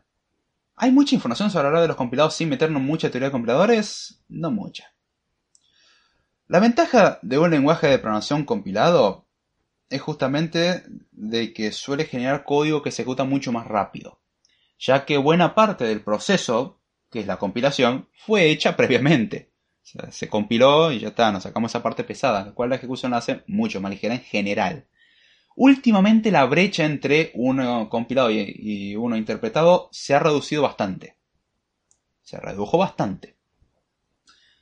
Aún así existe una brecha. Y consideramos que la mayoría de las personas hoy en día le importa tan poco la eficiencia por cuestión de que tenemos procesadores increíblemente potentes, lo cual nos lleva a las aplicaciones hechas en JavaScript con... ¡Ay, no! Con esas horribles tecnologías las cuales te permiten crear aplicaciones desktop en JavaScript. Y después te preguntás por qué Atom te consume 500 megas de RAM así de arranque. Te preguntás por qué Chrome traga la existencia en RAM. Te preguntás por qué Spotify anda tan para el traste. Claro, es desarrollo multiplataforma, lo tenemos en JavaScript. ¡Qué hermoso! Sí, está bien, la velocidad podemos decir que se asemeja a la velocidad de un compilado. Pero hay un sacrificio. Algo hay que sacrificar. Sí, espacio en memoria. Algo se sacrifica. Las leyes de la termodinámica lo indican. No existe nada gratis. En este aspecto lo mismo. Algo hay que sacrificar. Si tenemos un procesador lo suficientemente potente podemos mitigar. Pero como sabemos que la gente sigue ejecutando cosas en netbooks, después pregunto, ¿por qué tarda 5 minutos en abrirse mi programa? Por la misma razón de que se te traga el disco en vida y la RAM en vida, y te acordás de que tenés un cuello botella con una RAM bastante mala de DDR2 y con un disco rígido con velocidad de acceso increíblemente lenta en un Intel Atom. Y después te preguntás por qué tarda tanto. Si de por sí en una notebook que tengo que viene con un Core i3, no es lo más poderoso que hay, es un Core i3 decente, con Linux corre como la seda, es hermoso. Tiene un cuello de botella, tengo que admitirlo, se llama disco rígido. Tiene un disco rígido de 500 GB. Quisiera ponerle un SSD, pero al que vive en Argentina sabe lo que estoy hablando. Cuesta carísimo. Entonces tiene un cuello de botella muy grande en ese aspecto. Me gustaría poner un SSD. Al que quiera contribuir para comprar un SSD o me quiera regalar un SSD, lo que pase primero, yo le doy la bienvenida. Mientras tanto, como sé que eso muy probablemente no suceda, y tendré que esperar hasta juntar dinero y la condición no ayuda mucho, seguiremos con el cuello de botella. Aún así, abrir cosas como Atom demora muchísimo. Cosa que abrir Visual Studio Code es mucho más rápido. Hay diferencias en la ejecución de eso. Y no se imaginan cómo abre Nano esa cosa, es rapidísimo. No traga nada. Y si es un blog de notas en plena terminal, es más ligero que BIM. Obvio que BIM más rápido. No anda bien hasta en una Cristined. Y eso, hay que tener para decir eso, ¿no? Pero bueno. Los lenguajes compilados tienen esa ventaja de ser... Tienden a ser más rápidos por evitarse toda una etapa entera. O sea, hay que hacerla previamente. Pero también se enfoca más a lenguajes de bajo nivel. No significa que un lenguaje de alto nivel no pueda ser compilado. De hecho, lo son. Lenguajes como Swift son lenguajes de alto nivel y es compilado. Pero también los lenguajes de bajo nivel suelen ser compilados. No todos, pero la mayoría suelen ser compilados. Los cuales, justamente, con la ventaja anterior, tenemos de que son más rápidos. ¿Y por qué se hace esto? Porque los lenguajes de bajo nivel suelen tender a la eficiencia, suelen centrarse en la eficiencia, suelen centrarse en el uso más eficiente de recursos. Lo cual está bueno. Lo cual también implica, al ser de bajo nivel, que sea mucho más difícil de trabajar que algo de alto nivel. Y si no, no es lo mismo. Comparen. Trabajan con Python versus trabajar con C. Es una punta a la otra. Trabajar con C es una patada, mientras que trabajar con Python es sencillito. ¿Significa que trabajar en C es feo? No, hay cosas en C que son hermosas. Cuando entendés C, entendés todo lo que viene de más. O sea, como que entendés todo. Entonces el resto del lenguaje de programación pasa a ser una estupidez para vos y simplemente consiste en aprender sintaxis y algún que otro paradigma. Pero los que son del mismo paradigma es una tontería. Y si aprenden C++, ya está, 2x1. Aunque recomiendo empezar cosas básicas con C o por lo menos explorar en C++ las partes de bajo nivel tendiendo a C. Si saben escribir C, prácticamente saben escribir la base de C++, aunque C++ incrementa todo, pues justamente el que sabe de programación sabe que más es el operador de incremento. Entonces es C incrementado, básicamente. Pero bueno, la idea de un lenguaje de bajo nivel es centrarse en eficiencia, centrarse en mejor uso de recursos. Lo cual, en lenguajes compilados, nos viene bastante bien. Ya que justamente no perdemos tiempo interpretando, sino que compilamos todo y nos podemos centrar en la eficiencia. Esto viene bien. Ahora bien, como nosotros nos centramos en la eficiencia y no en hacer cosas cross-platform o hacer cosas multiplataforma también como se lo conoce, y la verdad que nos interesa un poquitito más la eficiencia, no como todo lo que acabo de mencionar y lo que indica la industria de hoy en día, podemos realizar optimizaciones que van más allá del código. Es decir, no solamente optimización a la hora de escribir código, sino optimizaciones que el mismo compilador hace. El mismo compilador, obviamente, cuanta más información tiene, mejor optimizaciones puede hacer. Y esto es algo que ya venimos mencionando hace tiempo. Ahora, ¿qué optimizaciones puede hacer el compilador? Bueno, número 1. Compilando los archivos podemos eliminar toda la interpretación de los comentarios, ya que el compilador mismo dice, está bien, los comentarios no me sirven para nada, los descartamos. Entonces, lo que hay que procesar después es mucho menos. En algo que es interpretado no sucede lo mismo, ya que hay que, bueno, a ver los comentarios, a ver hasta dónde tengo que ignorar. Bueno, ignorar esto. Tenemos eso, es medio molesto. Cosa que un compilado hace todo eso previamente, entonces el ejecutable ya no tiene que saltearse el comentario porque directamente no lo tiene, ya se eliminó. En el proceso de compilación todo lo que es comentario se elimina. En un buen proceso de compilación se elimina para no tener algo pesado, ya que la máquina no va a leer el comentario. ¿Se puede incorporar el código fuente dentro del compilado? Sí. No se recomienda. La idea es no hacerlo. Pero bueno. Con poder se puede. ¿Qué otras cosas se pueden optimizar? Bueno, si el compilador detecta ramas muertas de código, puede eliminarlas. Es decir, a ver, esto nunca va a ser accedido. Si escribiste todo este código, pusiste un return true.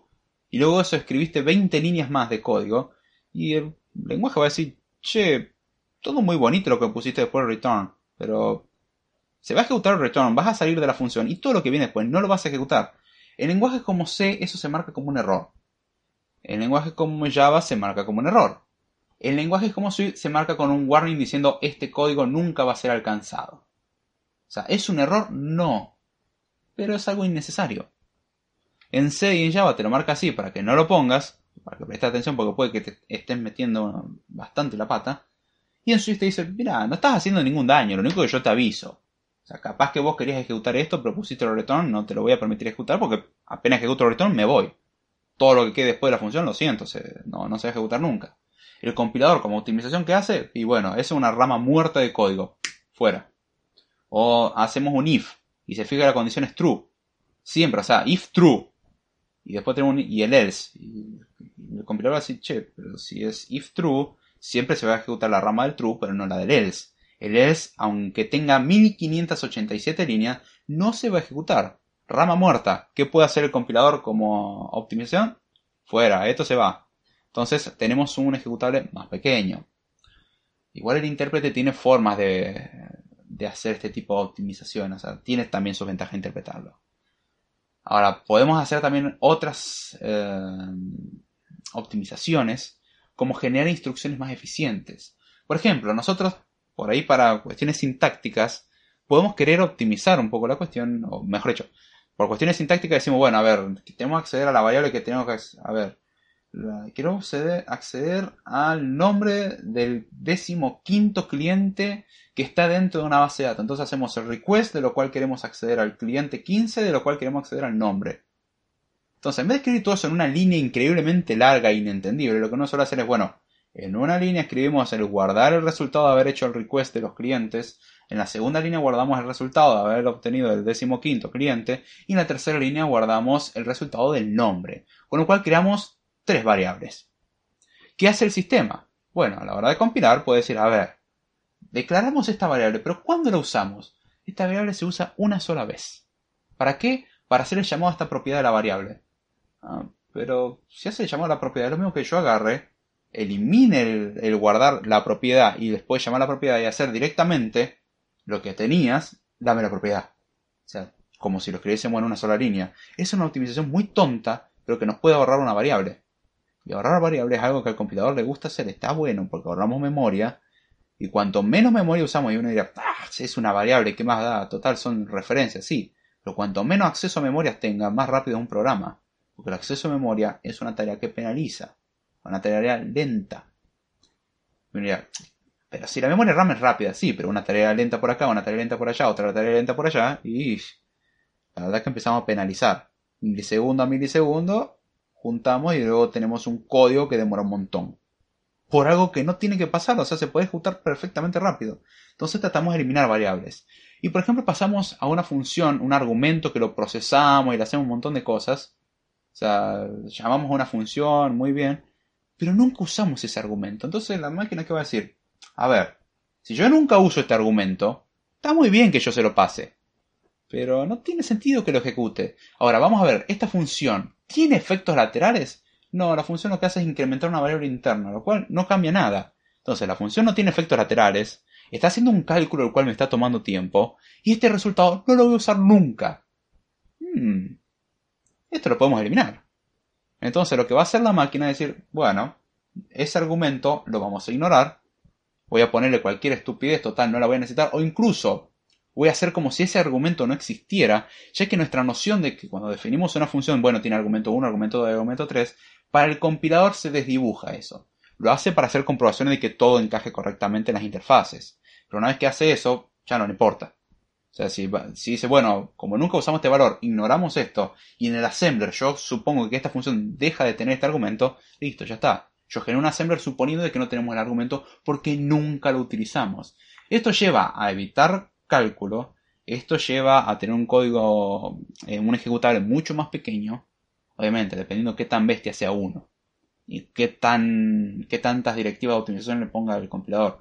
Cuanta más directivas de optimización, el compilador va a ser más agresivo. Lo cual tiene sus desventajas. Ya que un compilador muy agresivo, con una persona que no leyó bien la documentación, puede llegar a resultados inesperados. Ya que en las optimizaciones hay cierto tipo de instrucciones, las cuales al hacerse, hace un comportamiento un poco diferente. Entonces, si uno no presta atención al orden o a las directivas que uno está usando, uno puede obtener de que si no hace las optimizaciones, el compilador sin optimizaciones va bien. O sea, hace lo que quiere. Ahora, cuando el compilador hace las optimizaciones, tenemos un cementerio en fall. Y uno dirá, ¿qué? ¿El optimizador anda mal? No. El optimizador supone de que uno se hace cargo. Por ejemplo, tenemos algunas directivas las cuales dicen, bien, esto está supuesto a usarse si la operación que uno hace adentro se garantiza que es atómica. Si la operación no es atómica, el resto no sabemos qué hace. O sea, la condición para poder usar esa directiva es que las operaciones sean atómicas, por dar un ejemplo cualquiera. Es decir, que o se hace todo o no se hace nada. O sea, algo al estilo transaccional. Eso está bueno. Ahora, si uno escribe código y dice, sí, más o menos así, total, es muy poco probable. Bueno, la máquina dice, va a suponer de que la operación es atómica, porque esa es la condición de la directiva. Es su condición, para que funcione tiene un invariante, de que lo que me des está bien. Si vos me das algo que no está bien, el resultado no sabemos cuál es. Puede que siga andando bien, o puede que no. Entonces lo que tenemos finalmente es un bonito segmentation for en tiempo de ejecución. ¡Qué lindo! Esto es hermoso. Hay que tener mucho cuidado. Las optimizaciones son buenas, pero hay que saber hacerlas bien y hay que leer la documentación. Hay veces que la documentación dice, mira, si vas a usar esto, tened cuidado con esta instrucción porque voy a suponer de que vos hiciste esto. ¿Qué es lo que tiene que hacer uno? O no usar la directiva, o usar la directiva y seguir los lineamientos que la directiva indica. Si la directiva indica la operación tiene que ser atómica, hace que la operación sea atómica. Si no la haces, jodete. Es lo único que puedo decir, es ser terco. Ahora bien, tenemos el bonito problema de que la noción de programa compilado y programa interpretado es un poco difusa. Como la mayoría de las cosas, ya que en la programación hay una tendencia muy importante a hacer las cosas mixtas. Mira, ¿cómo puede ser algo interpretado y compilado al mismo tiempo? Bueno, técnicamente cuando se interpreta se hace una especie de compilación. Pero hay un procedimiento en el cual se puede hacer mita y mita. Por ejemplo, Java. Java tenemos la Java Virtual Machine. Entonces, Java es compilado o interpretado. Técnicamente dicen, es interpretado. Sí, es interpretado, pero también es compilado. ¿Cómo es esto? Fácil. Uno escribe código Java. El código Java se compila a bytecode, que es un código intermedio, y luego se interpreta el bytecode en la Java Virtual Machine. Es decir, se ejecuta como si fuese un assembler de Java en una máquina virtual de Java. Tan famosa la Java Virtual Machine. Lo cual tiene la ventaja de que hace que las cosas sean multiplataforma, pero tiene la leve desventaja de hacer que las cosas sean un poco ineficientes. O sea, tiene un precio. Hacemos que funcione en todos lados, pero es ineficiente. Hay que saber ajustarse a esto. O sea, hay que saber usarlo. Pero bueno, ahí es donde tenemos que saber qué elegir y eso es algo que ya vamos a ver más adelante. Ahora bien, como estamos viendo, Java es mita y mita. Muchos lenguajes, interpretados incluso, pueden ser forzados hasta cierto punto a ser compilados. La mayoría, de hecho. Es posible convertir un lenguaje interpretado en un lenguaje compilado. Para cientos de entornos no tiene sentido. Por ejemplo, JavaScript no tiene sentido compilarlo, ya que va a ser algo que varía de máquina en máquina cómo se tiene que ejecutar. Y un detalle de la compilación es que la compilación depende mucho de la arquitectura de la máquina en la cual vamos a trabajar. ¿Y cómo es esto?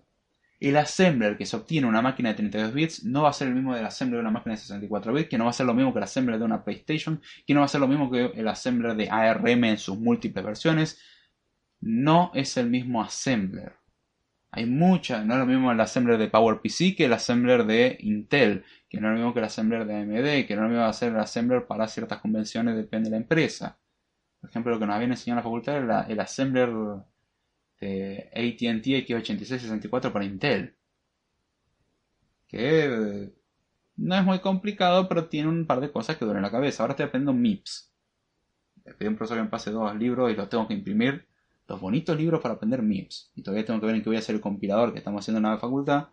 Si lo hago en MIPS o lo hago en X86-64. Según la recomendación del profesor, hacerlo en MIPS es increíblemente más sencillo porque X86-64 tiene un par de cuestiones que hay que tener cuidado que son una patada abajo. Básicamente, según la descripción del profesor, es un asco. Pero cada uno elige con qué quiere torturarse. Entonces decidí a ver si puedo aprender MIPS y hacer el compilador en 2x1. La verdad que estaría bastante bueno. Aún así, yo no soy el único que toma la decisión. Tengo que ver el compañero del grupo a ver si quiere pasarlo a MIPS o no. Pero bueno. ¿Y esto a qué venía? Ah, sí, a que la assembler resultante varía. Entonces, ¿qué soluciones tenemos? Compilar un código intermedio y luego el código intermedio al assembler de cada uno. O tener un compilador, básicamente, para cada assembler existente. Lo cual, de ahí es que nos lleva a que los binarios son diferentes. De hecho, como anécdota tengo, cuando tuve que presentar era una máquina virtual muy pedorra de assembler, era una máquina virtual muy mala, era para demostrar que habíamos entendido assembler, entonces nos daban el esqueleto ya armado, nosotros teníamos que implementar la funcionalidad de las instrucciones. O sea, el intérprete estaba hecho, lo único que teníamos que hacer que, o sea, cuando lee tal cosa, o sea, el parser estaba hecho, y nosotros teníamos que, bueno, tomar eso y convertirlo o sea, tomar un assembler falso, un assembler que se nos daba, muy similar al X86-64 de hecho, no era el X86-64 completo, pero tenía bastantes instrucciones de y hacer que se ejecute, virtualizaba eso. Entonces uno podía ir probando distintas cuestiones, estaba muy bonito. Y una de las anécdotas, me acuerdo, es ese programa lo testeamos como loco la noche anterior de presentarlo. Fuimos ese día siguiente a presentarlo y le dimos a correr al intérprete. Y lo primero que dio fue un error. No se imaginan la desesperación, el pánico que tenía en ese momento, porque jurábamos por nuestra vida de que esa cosa andaba. Y entiendo que el chamullo de la mayoría es, pero mi computadora andaba.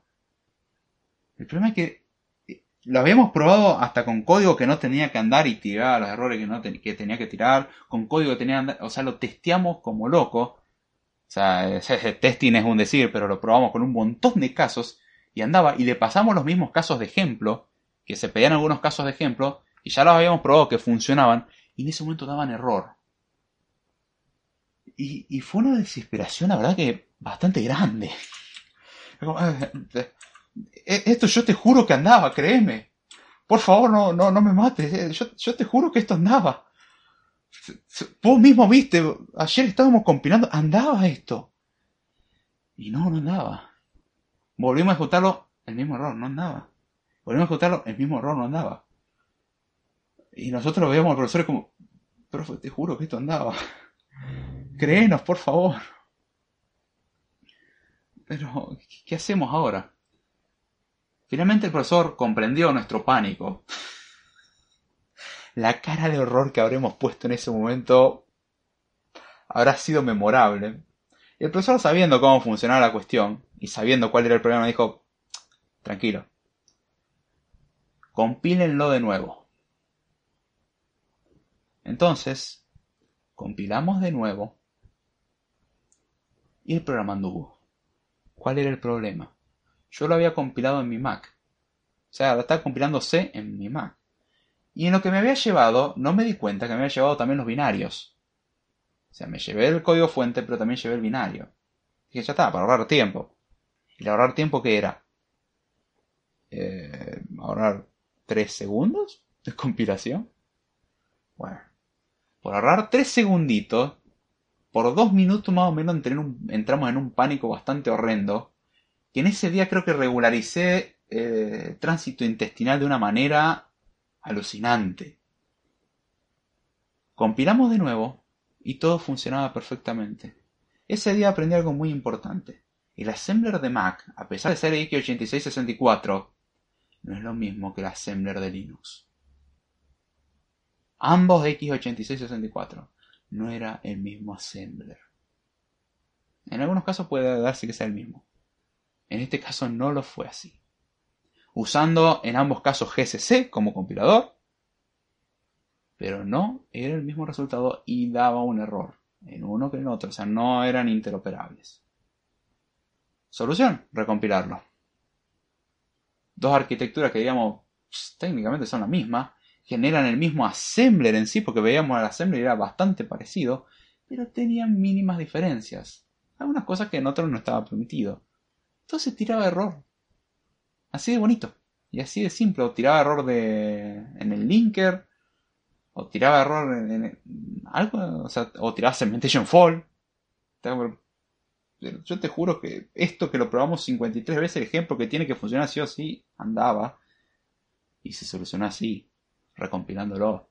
Moraleja.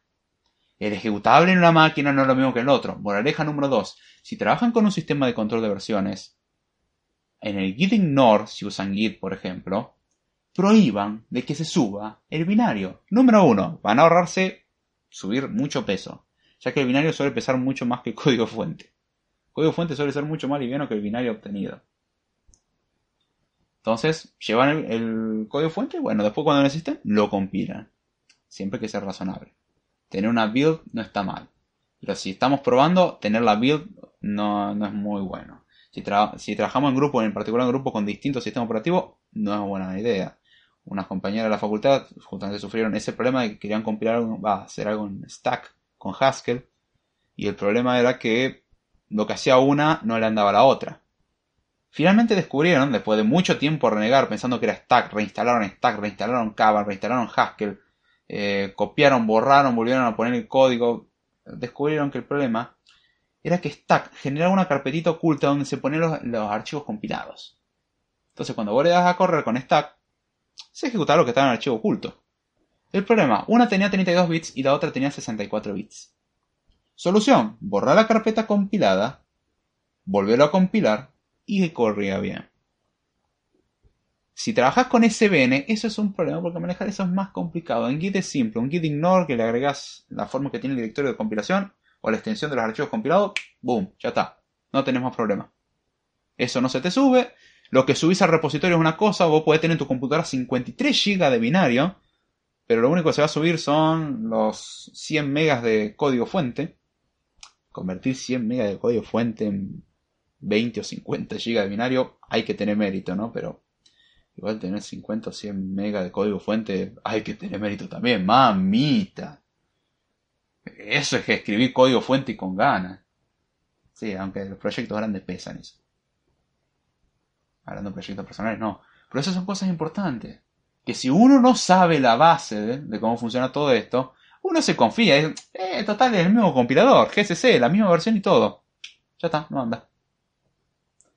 De hecho, en la que estuve migrando el sistema operativo que estamos haciendo, bueno, el emulador del sistema operativo que estamos haciendo, lo que migraba a Git, tuve un problema muy grave también. De que era una máquina de 32 bits, funcionaba bien porque tenía que usar un compilador para MIPS. Ya que el sistema funciona bajo MIPS y para tener MIPS tendría que tener una PlayStation o un emulador. En este caso el sistema operativo traduce las instrucciones de MIPS, no pasa nada.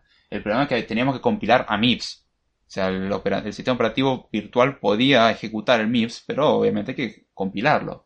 Entonces para eso nos daban ya un compilador de MIPS. O sea, compilamos el sistema operativo en x86-64...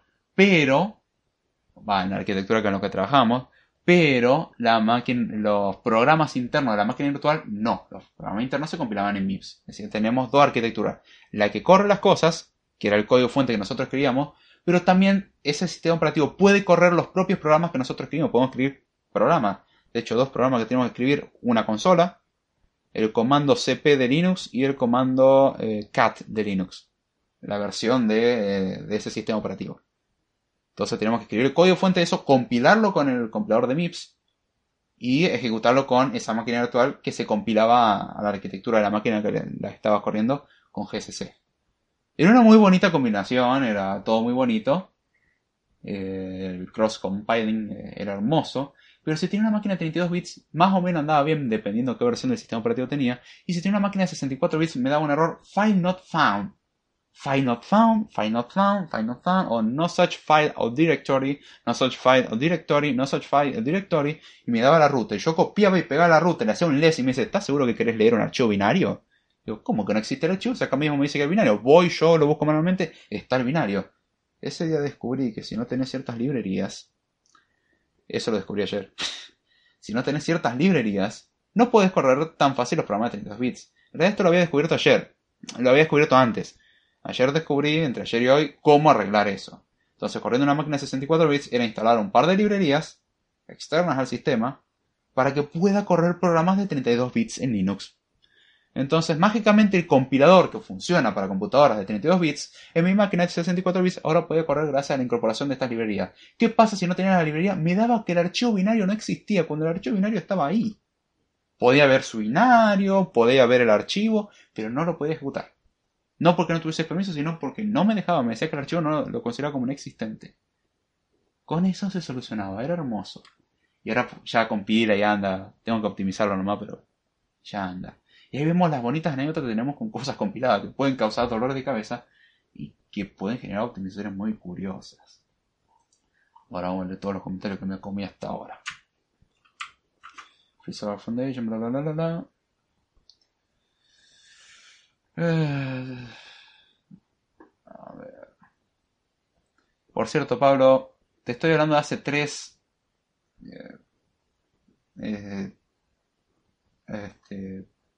retaguardias. Sí, sé que quisiste poner una ñ en vez de una n. No pasa nada. Recién me doy cuenta de ese detalle. Voy a cerrar con el tema y luego voy a leer todo lo que viene, ¿sí? Para para hacer algo más o menos coherente. Ah, bien. Estas son las ventajas y desventajas de un lenguaje compilado. Ahora falta después lo interpretado en el episodio que viene. Pero la idea del compilado es simple: tomar código fuente, convertirlo en código de máquina. Puede optimizarse y mucho más. Las profundidades de un compilador las veremos más adelante. Ahora bien, ¿cuáles son los lenguajes por ahí compilados más conocidos? O interpretados que pueden llevarse a compilados. Ada, Algol, Algol 60, Algol 68, Basic, Visual Basic. Sí, son, hasta ahora estoy mencionando el lenguaje del año del... Pero bueno, sí. C, C++, Objective-C, Swift, digo, che. C-Sharp, que se puede convertir a bytecode. Java, que se convierte a bytecode. COBOL, el lenguaje amado por todos los dinosaurios. No se sientan ofendidos. Está el meme de los dinosaurios y COBOL. Aunque es un lenguaje muy bien pagado. Erlang, se puede llevar a bytecode. Fortran, Go, Haskell, se puede llevar también. Lisp, Common Lisp, ML, el estándar ML también, Pascal, Delphi y el querido llamado Visual Fox Pro son lenguajes compilados. ¿Estos son todos? No, hay muchísimos más. Pero dentro de lo conocido podemos redondear en esto, ¿no? Son bastantes lenguajes los cuales se pueden compilar. Y bueno, ¿y dónde cae Kotlin? Bueno, Kotlin compila la Java Virtual Machine como lo haría Java, así que técnicamente es lo mismo que Java. Nada más que con una sintaxis mucho más agradable. En algunas cosas, en otras totalmente descabellado. Pero estos son los lenguajes compilados. En el próximo vamos a ver ya lenguajes interpretados, como los amados Python y JavaScript. Aunque Haskell también es interpretado. ¿Ven que el interpretado no necesariamente es malo? Tirando palos de tiempo inmemoriales. Así que si tienen alguna curiosidad sobre el tema, puede ser profundizado más adelante. Pregunten con mucho gusto. Al que no le gusta toda la salida y toda la cháchara, le aviso que acá terminó más o menos el tema, aunque puede que haya alguna pregunta referente al tema explicado a partir de ahora, que es lo que voy a leer del chat. Pero consideremos que a partir de ahora empieza como la sección random, donde las cosas se pueden ir a cualquier lugar. Así que espero que hayan disfrutado el episodio y si no fue así, lo siento. Cualquier cosita, si les interesa seguir con temas así, tengan preparados estos temas, me los pueden plantear por interno, ya sea por el grupo de Telegram o prefiero que me lo manden por interno para que conversemos un poco del tema y pueda terminar algo bastante interesante. Así lo hacemos en vivo, hacemos un programa, también se puede plantear tranquilamente el grupo de Telegram, no hay ningún problema. Si quieren mandar un audio, yo la verdad lo agradezco, hasta ahora nadie ha mandado ninguno, pero si alguien quiere mandar con alguna pregunta, mande, o con alguna opinión, mande. ¿Quiere participar en el episodio en vivo? Diga, che, estaría bueno que quiero hablar de esto, o podríamos hablar de esto, o lo que sea, y se puede llegar a un acuerdo y pasan, y un acuerdo me refiero a, che, ¿podés este día? Sí, bueno... Nos ponemos, nos conectamos, vemos cómo armamos la llamada y hacemos en vivo. O sea, por mí con mucho gusto, al contrario, la idea es que esto crezca para ese lado. Así que, al que quiera, bienvenido sea. Dice, buenas noches, gracias por la info. No, por favor. Así que bueno, espero que hayan disfrutado el episodio. Les recuerdo, tenemos la aplicación de CodeTime para iOS, próximamente para Android. Próximamente también con la actualización tenemos los medios de contacto clásicos, todo en la descripción, los medios de contacto de contribución, al que pueda contribuir de manera monetaria, agradecería mucho. Recomiendo PayPal sinceramente. Patreon últimamente no me está gustando sus políticas, así que si pueden hacerlo por PayPal está mejor, además no están sujetos a un pago mensual. Eso obviamente al que lo desee. También, la verdad que ayudaría mucho que compartan, que le den me gusta. ¿Cómo puedo contribuir? Compartiendo. Pero a nadie le interesa, no importa, compartan.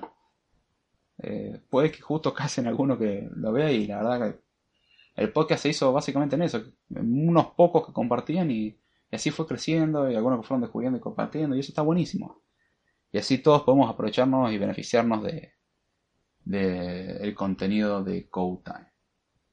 Así que bien, no voy a dar los avisos parroquiales esta vez, era lo único más o menos a tratar, espero que les haya gustado, les recomiendo que haya un grupo en Telegram, está en la descripción, todos los datos de interés como de dónde sale la música, los medios de contacto, los medios de contribución, los grupos, enlaces de los cursos que tengo en Udemy y cosas así, están disponibles todos en la descripción de tanto el podcast como de YouTube.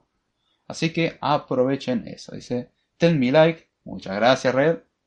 Y bueno, espero que les haya gustado y a ver, ya preparando esto para cerrar. Ya sin mucho más, con esto me despido y será hasta la próxima. A ver si esto sale bien.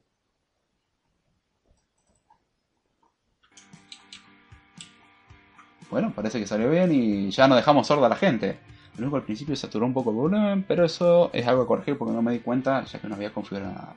Ahora sí, ya sin mucho más, con esto me despido y será hasta la próxima. Nos vemos.